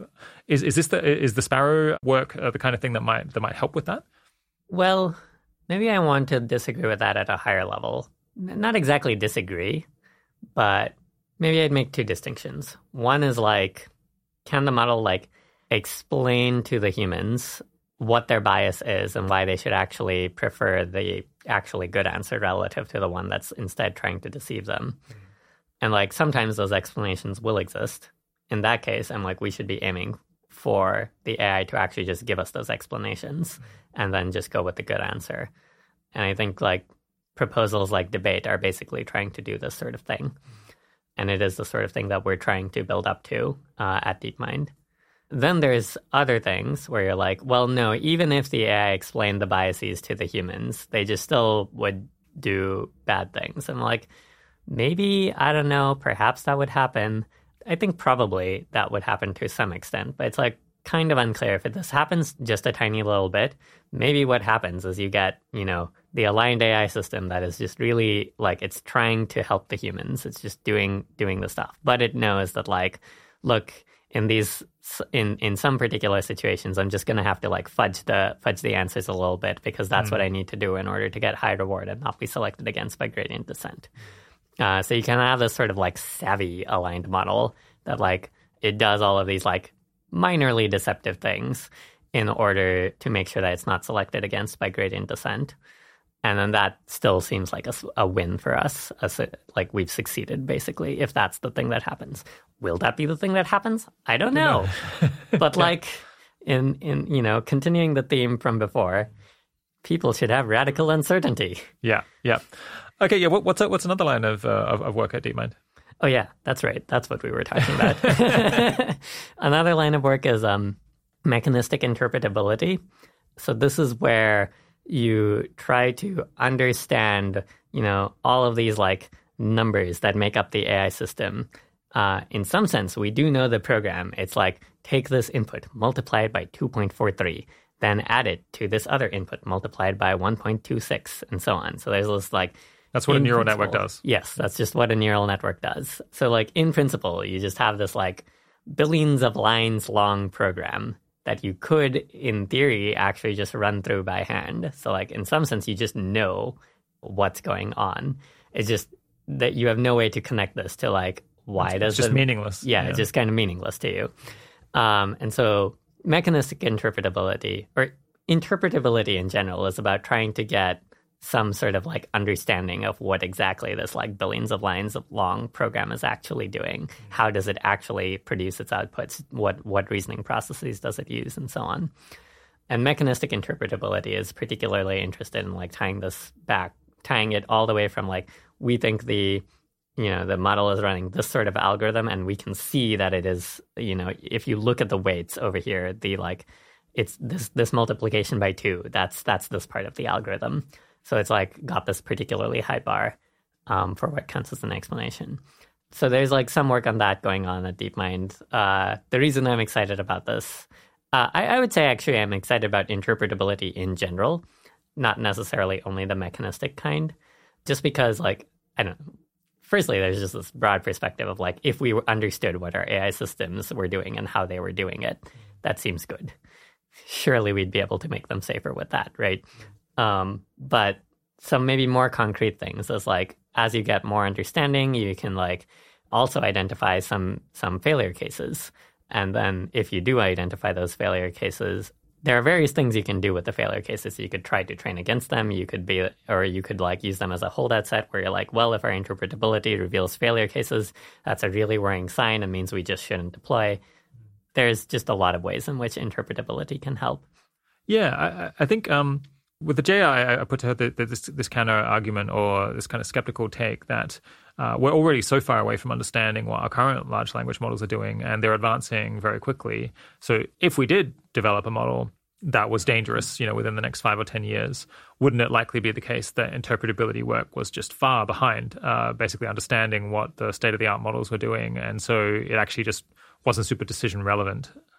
I think if you are targeting the like maximally ambitious version of mechanistic interpretability, where you're like, I have the full algorithm for like what this neural network is doing and how it ties back to the weights. I'm pretty sympathetic to that. I don't actually expect to get to that point. But I do think intermediate progress is also just pretty useful because, you know, maybe you can't do the like, would this AI deceive us in any circumstance check, but you can still do the thing with like, well, okay, I understand this little aspect of the neural network. And if it's like reasoning in this particular way, that suggests maybe it won't do so well in these kinds of situations. Then you can like, that gives you some hypothesis of like an area in which you should spend a little bit more if you're like red teaming effort, like try to try to create some examples of failure modes in that situation. Yeah. Or you could be like, we've got like some understanding of what, you know, these 20% of all of the neurons are doing. Neurons are just a particular part of a neural network. Um, so we we have some sense of what these 20% of the neurons are doing. And so then like we just every time our human raters are giving feedback, we show them both the actual output of the AI system plus like amongst those 20% of the neurons, which of those were like most relevant to what the uh, AI system ultimately output. And then if if the you know if the AI system's answering some question about I don't know some question about religion and it's like you know, there's the like pandemic neuron is going up. You're like, what, what, why is that happening? Maybe I should investigate more. Mm. Um, and that can like direct your attention a bit more. I see. So somewhat more, yeah, at, at a higher level. Ajeya mentioned that uh, one uh, maybe this is the angle of interpretability that you're describing. But for example, if you're worried about deceptive behavior, then maybe even if you don't understand what the great majority of the neural network is doing, you could potentially identify some part of it that gets activated. You you induce deceptive behavior or deceptive answers, and then notice if there's some part of the neural network that gets activated regularly when that's going on. Uh, basically, it could be like the lying part yep. of, of the neural network, and then you kind of have this nice red flag that whenever you see that that part, I guess you have to then not select against it, and, yep. then, and then you see every every time that that goes off, then uh, that gives you a reason to be to be more cautious. Yeah, that could be an interesting deployment time mitigation where you're like, I'm just going to, I've like identified the lying part of the AI system, and now like every time it's used in deployment, I like see whether this particular lying circuit is going off, and if so, I like raise an alarm or block it or something. I I feel scared. Okay, I see. This. It's a foolproof method. We're, we're fine. Um, Sorry, I feel scared because I'm like, I don't know, to the extent that we were trying to actually apply this to systems that were that we were worried about like actually disempowering humanity. I'm like, okay, maybe there's like some part of it that does lying in in some sense, and then like it knows that this it knows that it's like under supervision because like I don't know, it's just like yeah. we should expect that eventually it will understand the way that it's being trained and what sort of safety mechanisms are being applied to it, unless we take really fairly stringent measures to prevent that from happening.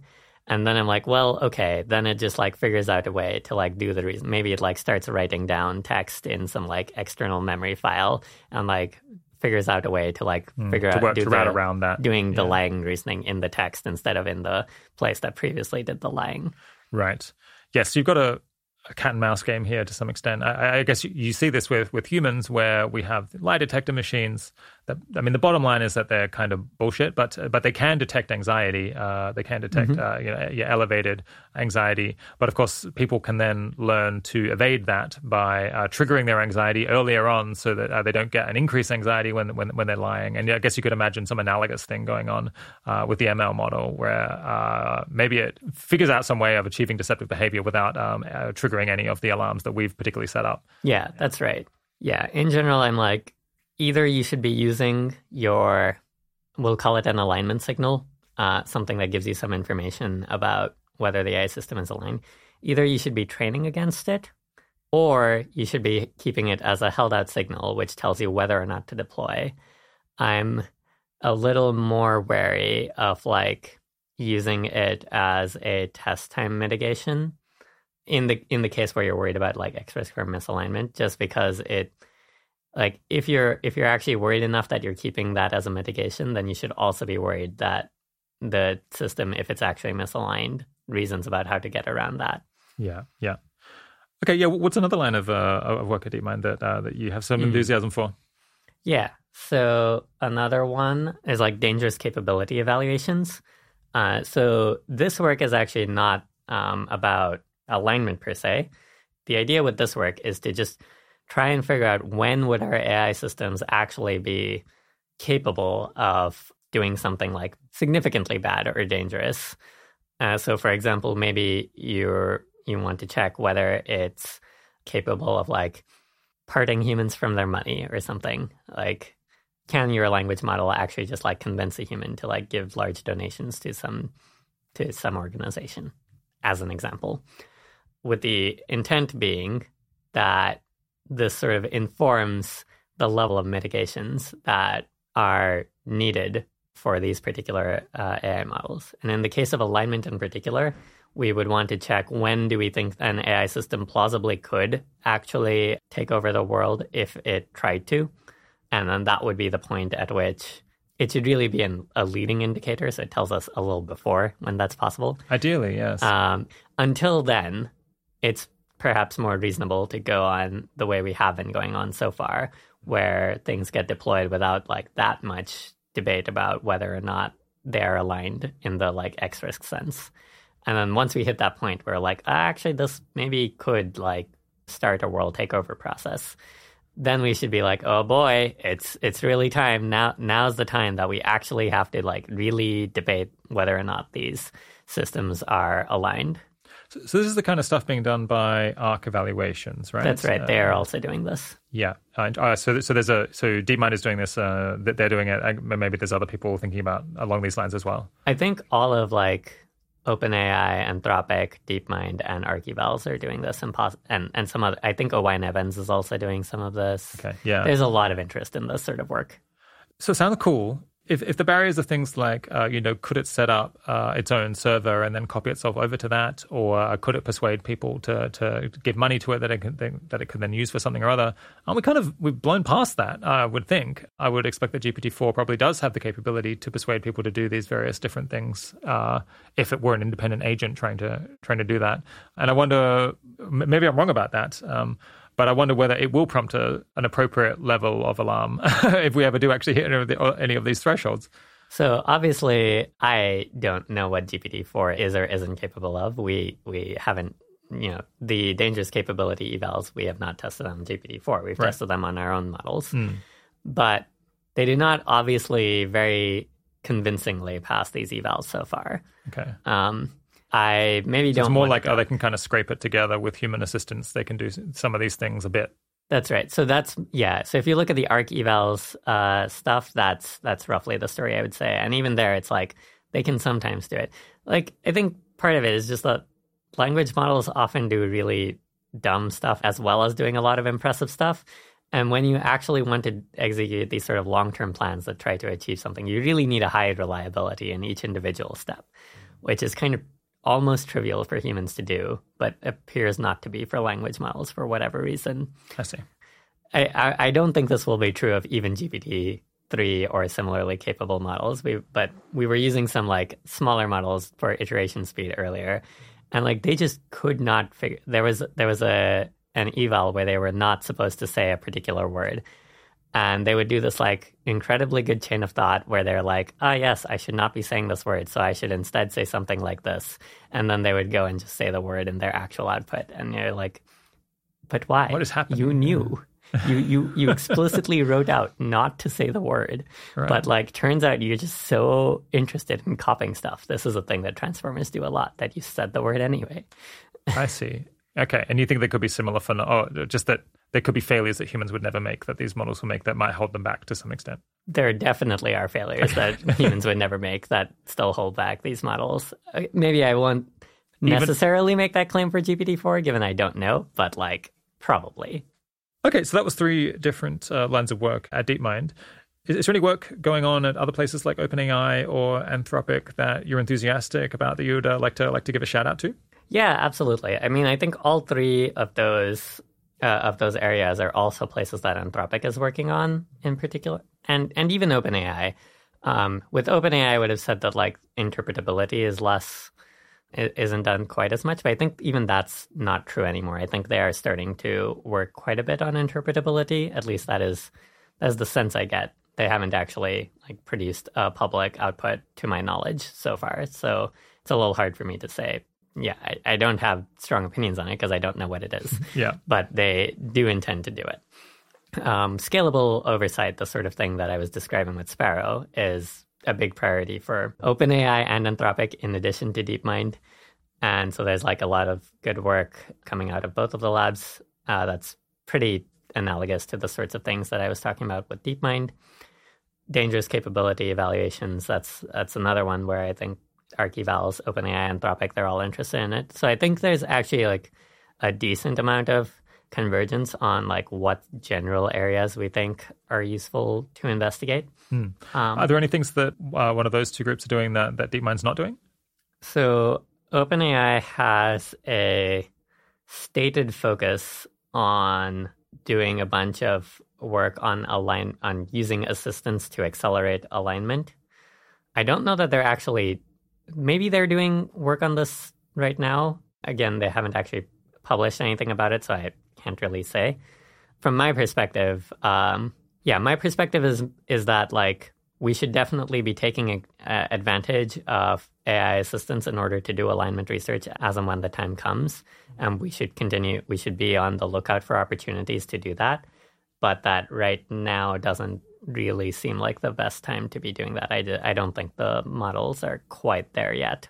I see. It's just a bit. So this would be asking the models for advice on various different alignment questions, or just using them as assistants in this whole and in all of these different areas of work. There's just a lot of ways that you could interpret this, but yeah, it's it's something where Jan Leike has like expressed an interest in doing this sort of thing, but I don't quite know exactly what is meant by it because there aren't actually examples of the work yet. Yeah, uh, he, he's the head of um, head of safety work at Yes. OpenAI, right? Yeah, That's right. I see.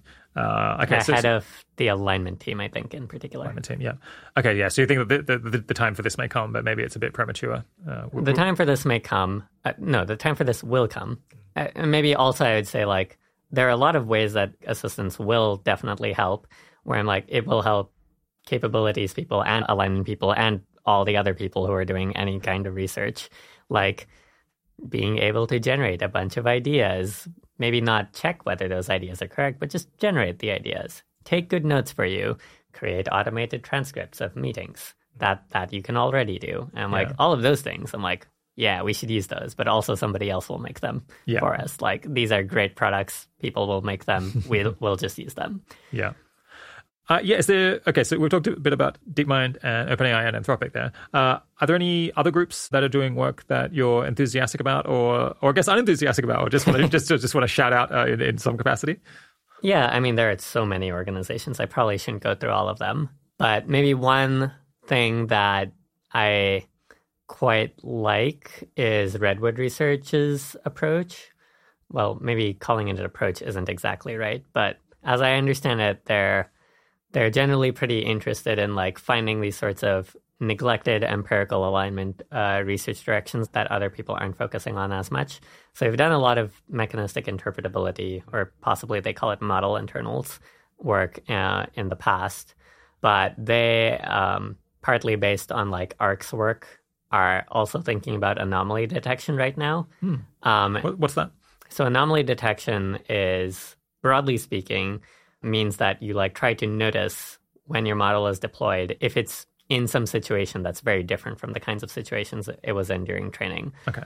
Now, typical anomaly detection tends to like look only at if the inputs are pretty different, uh, but like probably what we actually want is some more like semantic anomaly detection where you're like actually the like general kinds of thoughts the model is thinking or the kinds of situations that it's being asked to talk about are very different from the kinds of things that it saw during training. And then if you notice this sort of thing, you're like, all right, we're gonna we're gonna like pause, revert to some safe baseline policy, and maybe investigate what's going on over there.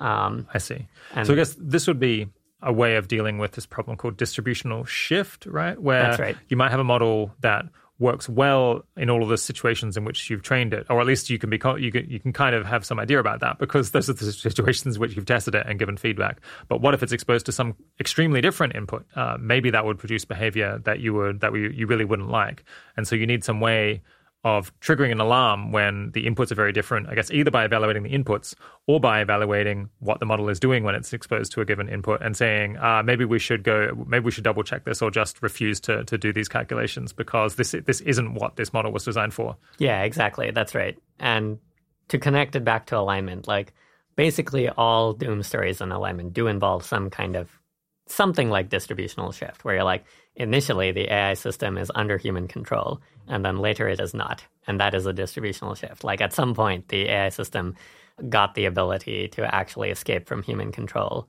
And that is a kind of distributional shift. And so, like, if I were talking to an alignment audience, I would be talking about how the anomaly detection can hopefully try to catch situations in which the AI system is now trying to like produce outputs that are meant to like be more like try to take over the world or execute a treacherous turn as opposed to like just answer just do the thing you were designed to do honestly and helpfully. I see yeah, so you're thinking if you were kind of running, if you're running a sort of MRI scan constantly on a human brain, and then it just started behaving completely differently, or like all of these things were going on that you just never seen this pattern of brain brain activity uh, before, then this would give you a chance to maybe throw the switch yeah. and say, uh, no, no, no more of that, and, to, and we're going to like look into what was going on just then. Um, yeah, that's right. But instead of an MRI scan, we have something way more way more intrusive and and like good at actually checking when things are are different. When things are strange. Okay. Okay. And, and you think this is cool? Yeah. As in, like, I'm like, sounds like a good thing for someone to investigate. No one's really tried it empirically. Seems like it's got a decent theory of change. We should try it. Maybe it doesn't help at all. Who hmm. knows? I guess uh, so. Skeptic might say so. You you throw up this like additional barrier to, uh, or this this this further irritation for an AI system that is trying to escape human human control. But won't this just cause it to kind of wait a bit longer until it figures out how to evade this this particular barrier or this or this particular thing that's trying to constrain it? Uh, and and so maybe it buys you a little bit a little bit longer. But can can you really uh, can you really tie down a god by using this kind of this kind of method? I think part of it is that like if it were starting to think about, mm, how do I even evade this anomaly detection mechanism? Mm. Plausibly, that itself triggers the anomaly detection mechanism, I and that's why I'm like more hmm. optimistic mm. about this. It's a good point. I hadn't thought of that. I suppose as long as it wasn't doing that during training, uh, during the during the baseline thing. That's yeah. right. Yeah. Okay. Yeah. Anything else that you want to want to highlight from Redwood or, or elsewhere? Oh man, so many things, but I think let's move on. let's move on. Fair enough. Fair enough. Yeah. There's only so much we can do in one in one session.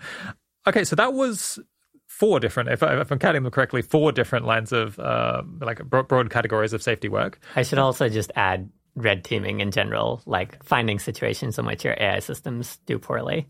As far as I know, there's not that much work going on on that right now, apart from like not not so much work on like scalable red teaming, let me say, which is like trying to scale to more advanced AI systems, which is the main reason I didn't bring it up. I, I think yeah, I think I have uh, some idea of what red teaming is, but it's possible to elaborate on what like what, what specifically it means in this context. Yeah, it basically so a lot of the topics I've been talking about before, like getting AI models to critique each other's responses, uh, that's a way of telling when an AI system has done something good or bad on an input that you actually gave it.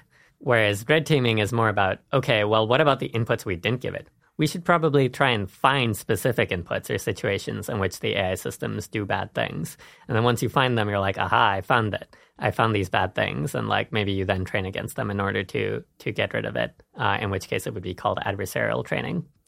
Okay, five different categories. Yeah. Um, I guess, yeah, what sorts of different backgrounds or interests or aesthetic preferences might lead someone to be enthusiastic about working on one of these lines of work rather than rather than the others?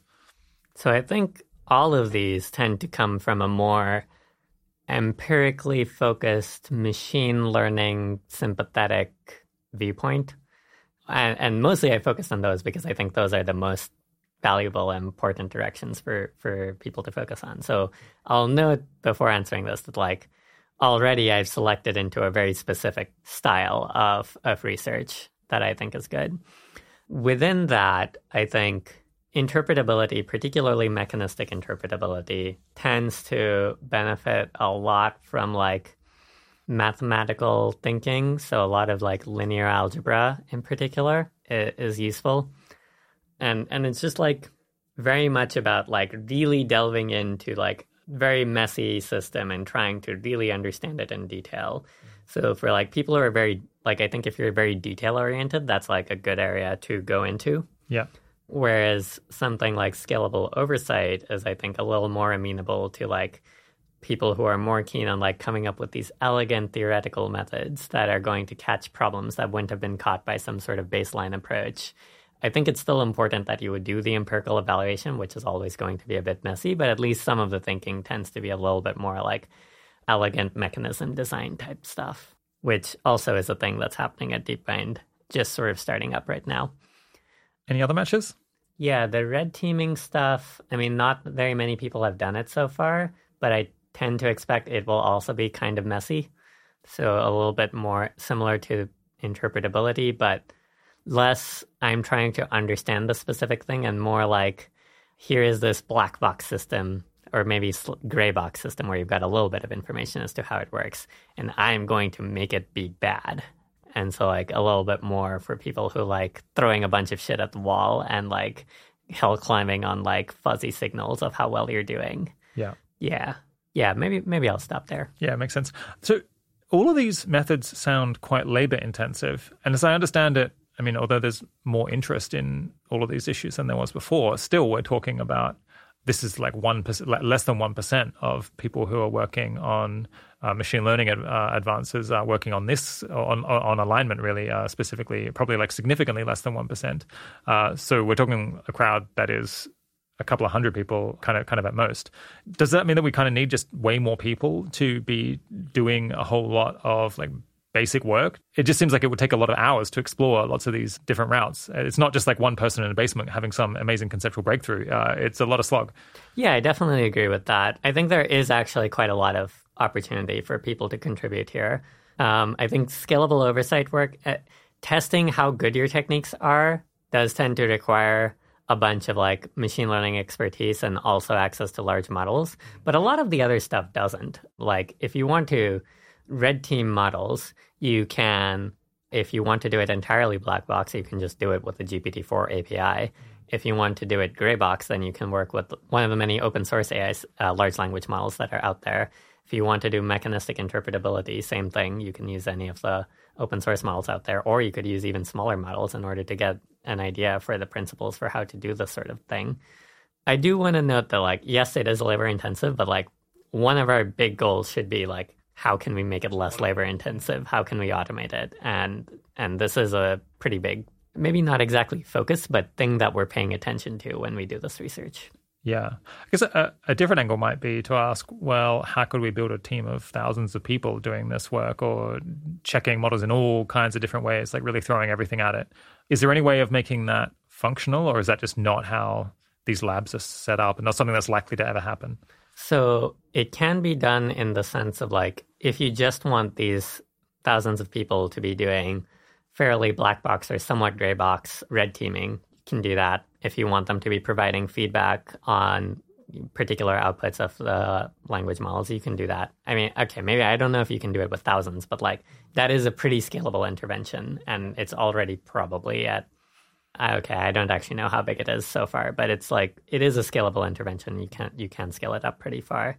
If you're instead like, okay, how do we scale up the conceptual progress or the algorithmic progress on things like interpretability, red teaming, and scalable oversight? There, it's a lot more like, well, it's more like normal research where like it really needs a person who's got really strong research intuitions, comes up with good ideas, has good research taste, and then like you need people like that to like come up with good ideas, lead the actual projects, organize a bunch of people and direct their energy towards making progress, but in a way where they can't say exactly what it's going to look like ahead of time because you do the work and then the plan changes and people have to be okay with that. And like just in general, that sort of research is a little is much harder to scale up. So I think the bottleneck there is generally people who could lead research projects or like build an build a team and i think deepmind would be extremely excited to hire people like that precisely because it would allow us to scale up our our research quite a bit. Nice. Okay yeah let's talk now briefly about some work people are doing uh, where you don't really buy the story for how it's going to end up being useful. Yeah what's the line of work you think is unlikely to bear fruit? Maybe uh, because the strategy behind it doesn't doesn't make sense to you.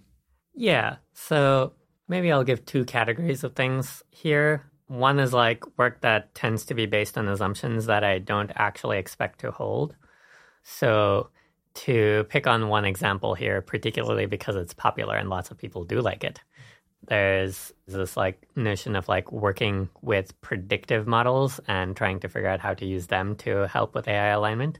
And so, I, I should note I'm not that familiar with this research direction, so I might actually be um, misrepresenting it, but my understanding is that the idea is like suppose we have these very very powerful AI systems which act as simulators or predictors, but they're like so capable that they can do th- they they in principle could answer questions like what is the solution to alignment or if not that then like what is something that would be a major breakthrough in alignment so mostly I just disagree that with the assumption that we will have models like that. And that's where I that's why I end up getting off the train for, for this particular work. If the assumption were true, then the work says, okay, well, how could we leverage this sort of predictive system in order to help with alignment? And says things like, well, maybe you could prompt it with, um, it is the year 2050, alignment has been solved. The key idea was, and then let it predict. So even if you accept the assumption that we will have systems like this. There's still a lot of reasons you might expect that this would not work, such as maybe the predictor is like, aha, the most likely way in which this text was generated was by a human thinking of the uh, a way to get me to solve alignment. So if I just want to continue what that human would continue to say, and that's what I should predict, and then it predicts a bunch of things. That's about the human giving an ever more elaborate prompt uh, for the AI system rather than the AI system actually talking about the solution to alignment. And so then a lot of the thinking here is like, okay, what are all of these problems? How can we get around them? How could we possibly use them? And like, I think if I bought the premise that we plausibly will get these very strong predictive systems before we got something else that was very dangerous, then I'd be pretty into this work. But I mostly don't agree with that assumption, so I'm not that into it. Yeah, is it possible to explain uh, why, why, why you don't buy the assumption? Mostly things we've talked about before, where I like expect that we will just use things like reinforcement learning from human feedback to take our predictive large language models and make them more useful in a way that makes them stop being predictors. I see. Yeah. Just because that makes them a lot more useful than they otherwise would be. Yeah. Yeah. Is there, is there, there another approach that you, where you don't really buy the, the theory? Yeah. I think as I mentioned, conceptual research in general, it's fraught. It's really hard. Um, most of the times, you get arguments that like move you like a ti- should move you like a tiny bit, but not very much. And occasionally, there's some like really good conceptual arguments that actually are like pretty have have pretty, real teeth. Mm. Yeah, real teeth.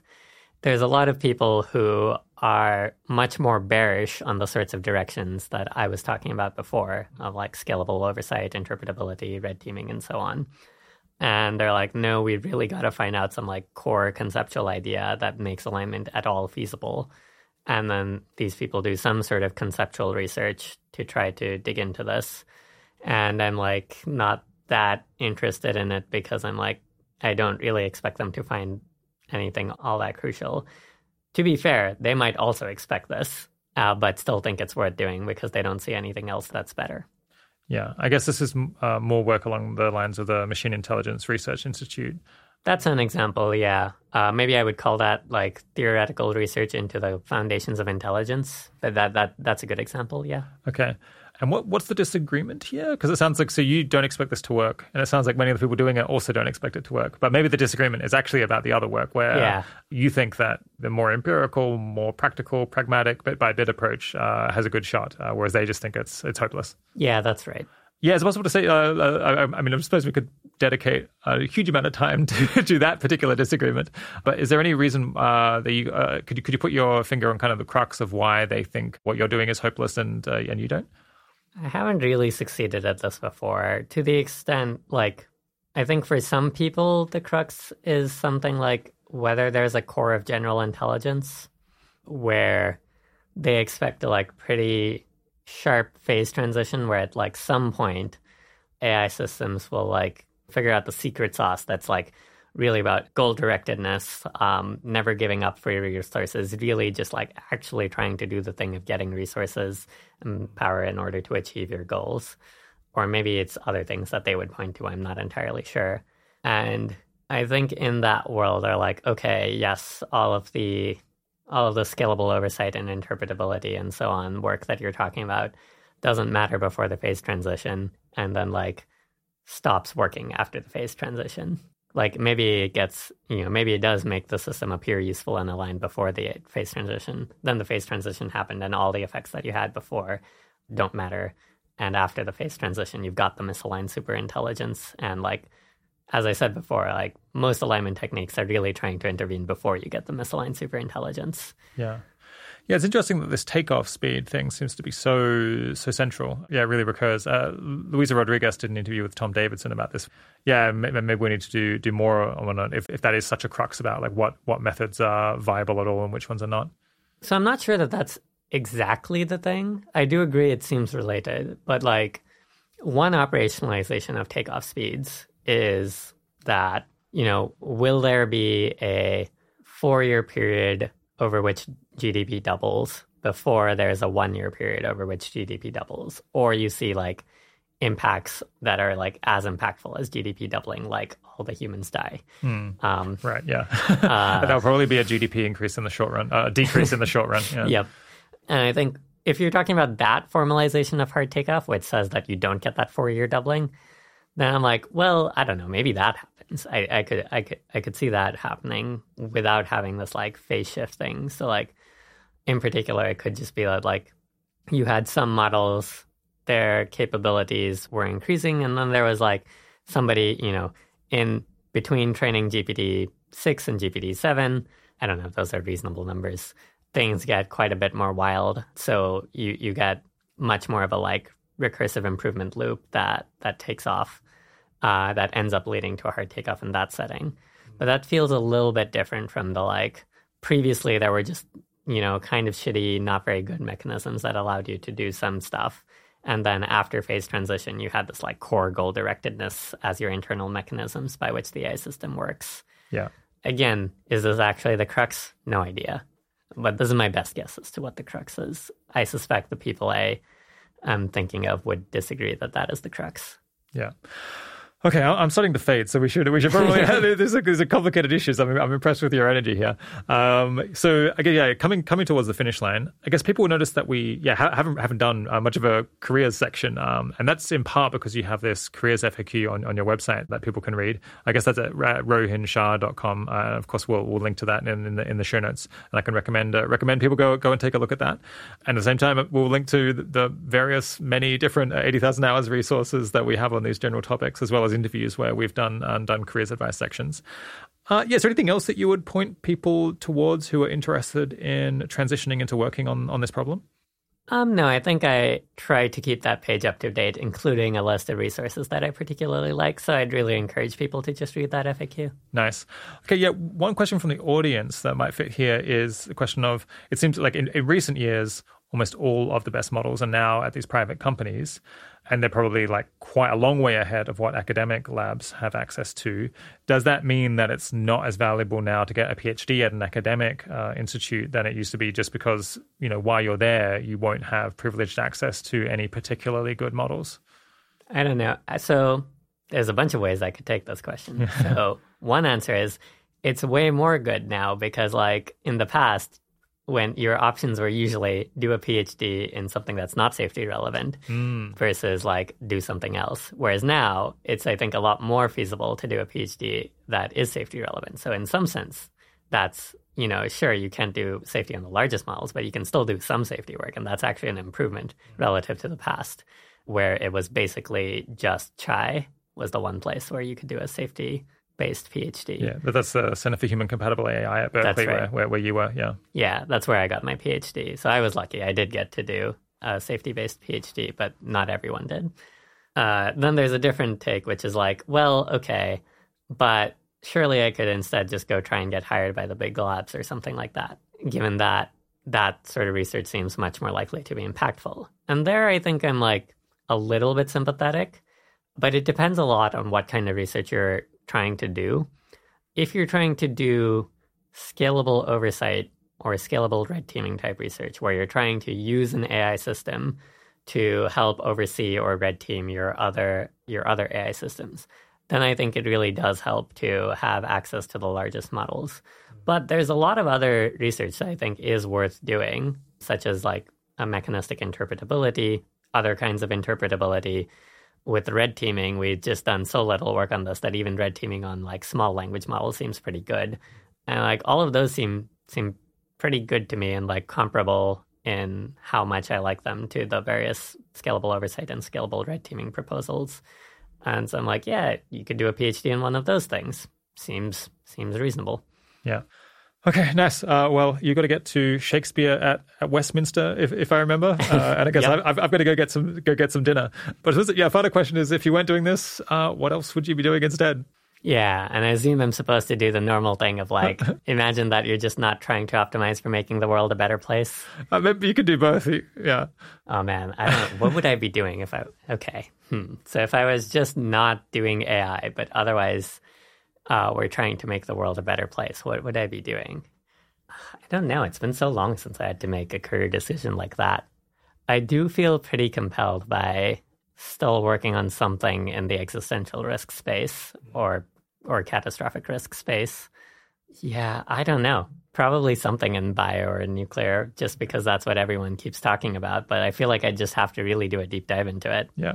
Maybe you could scheme to find some way to do work that's exactly functionally equivalent to what you're doing now without triggering the criteria that it is actually uh, the same by, by whatever seem- standard. Yeah. That does seem like the actual correct thing for me to do. yes. okay. Well, what about if you weren't trying to help anyone?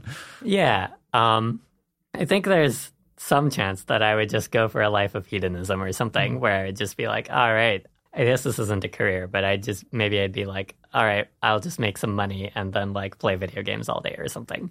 Uh, but if we actually do careers, I think I've liked in principle the idea of designing puzzle hunts and escape rooms and things like that. It's just both very satisfying to build them and even more satisfying to watch people actually try to do them and complete them. Uh, it's very nice to like see people get that like aha moment, the insight where they like figure out what you're what, what they're supposed to do and then make progress and and, and go on. So I, I found I haven't done that much of this in the past, but I have written like one puzzle hunt and uh, a couple of puzzles for a murder mystery once, and and I quite enjoy that. So so probably that. Yeah. Well, uh, yeah, I guess work hard and hopefully you can retire to a life of doing that in 2027. My guest today has been uh, Rohin Shah. Uh, thanks so much for coming on the 80,000 Hours podcast, Rowan. Yeah, thanks for having me, Rob.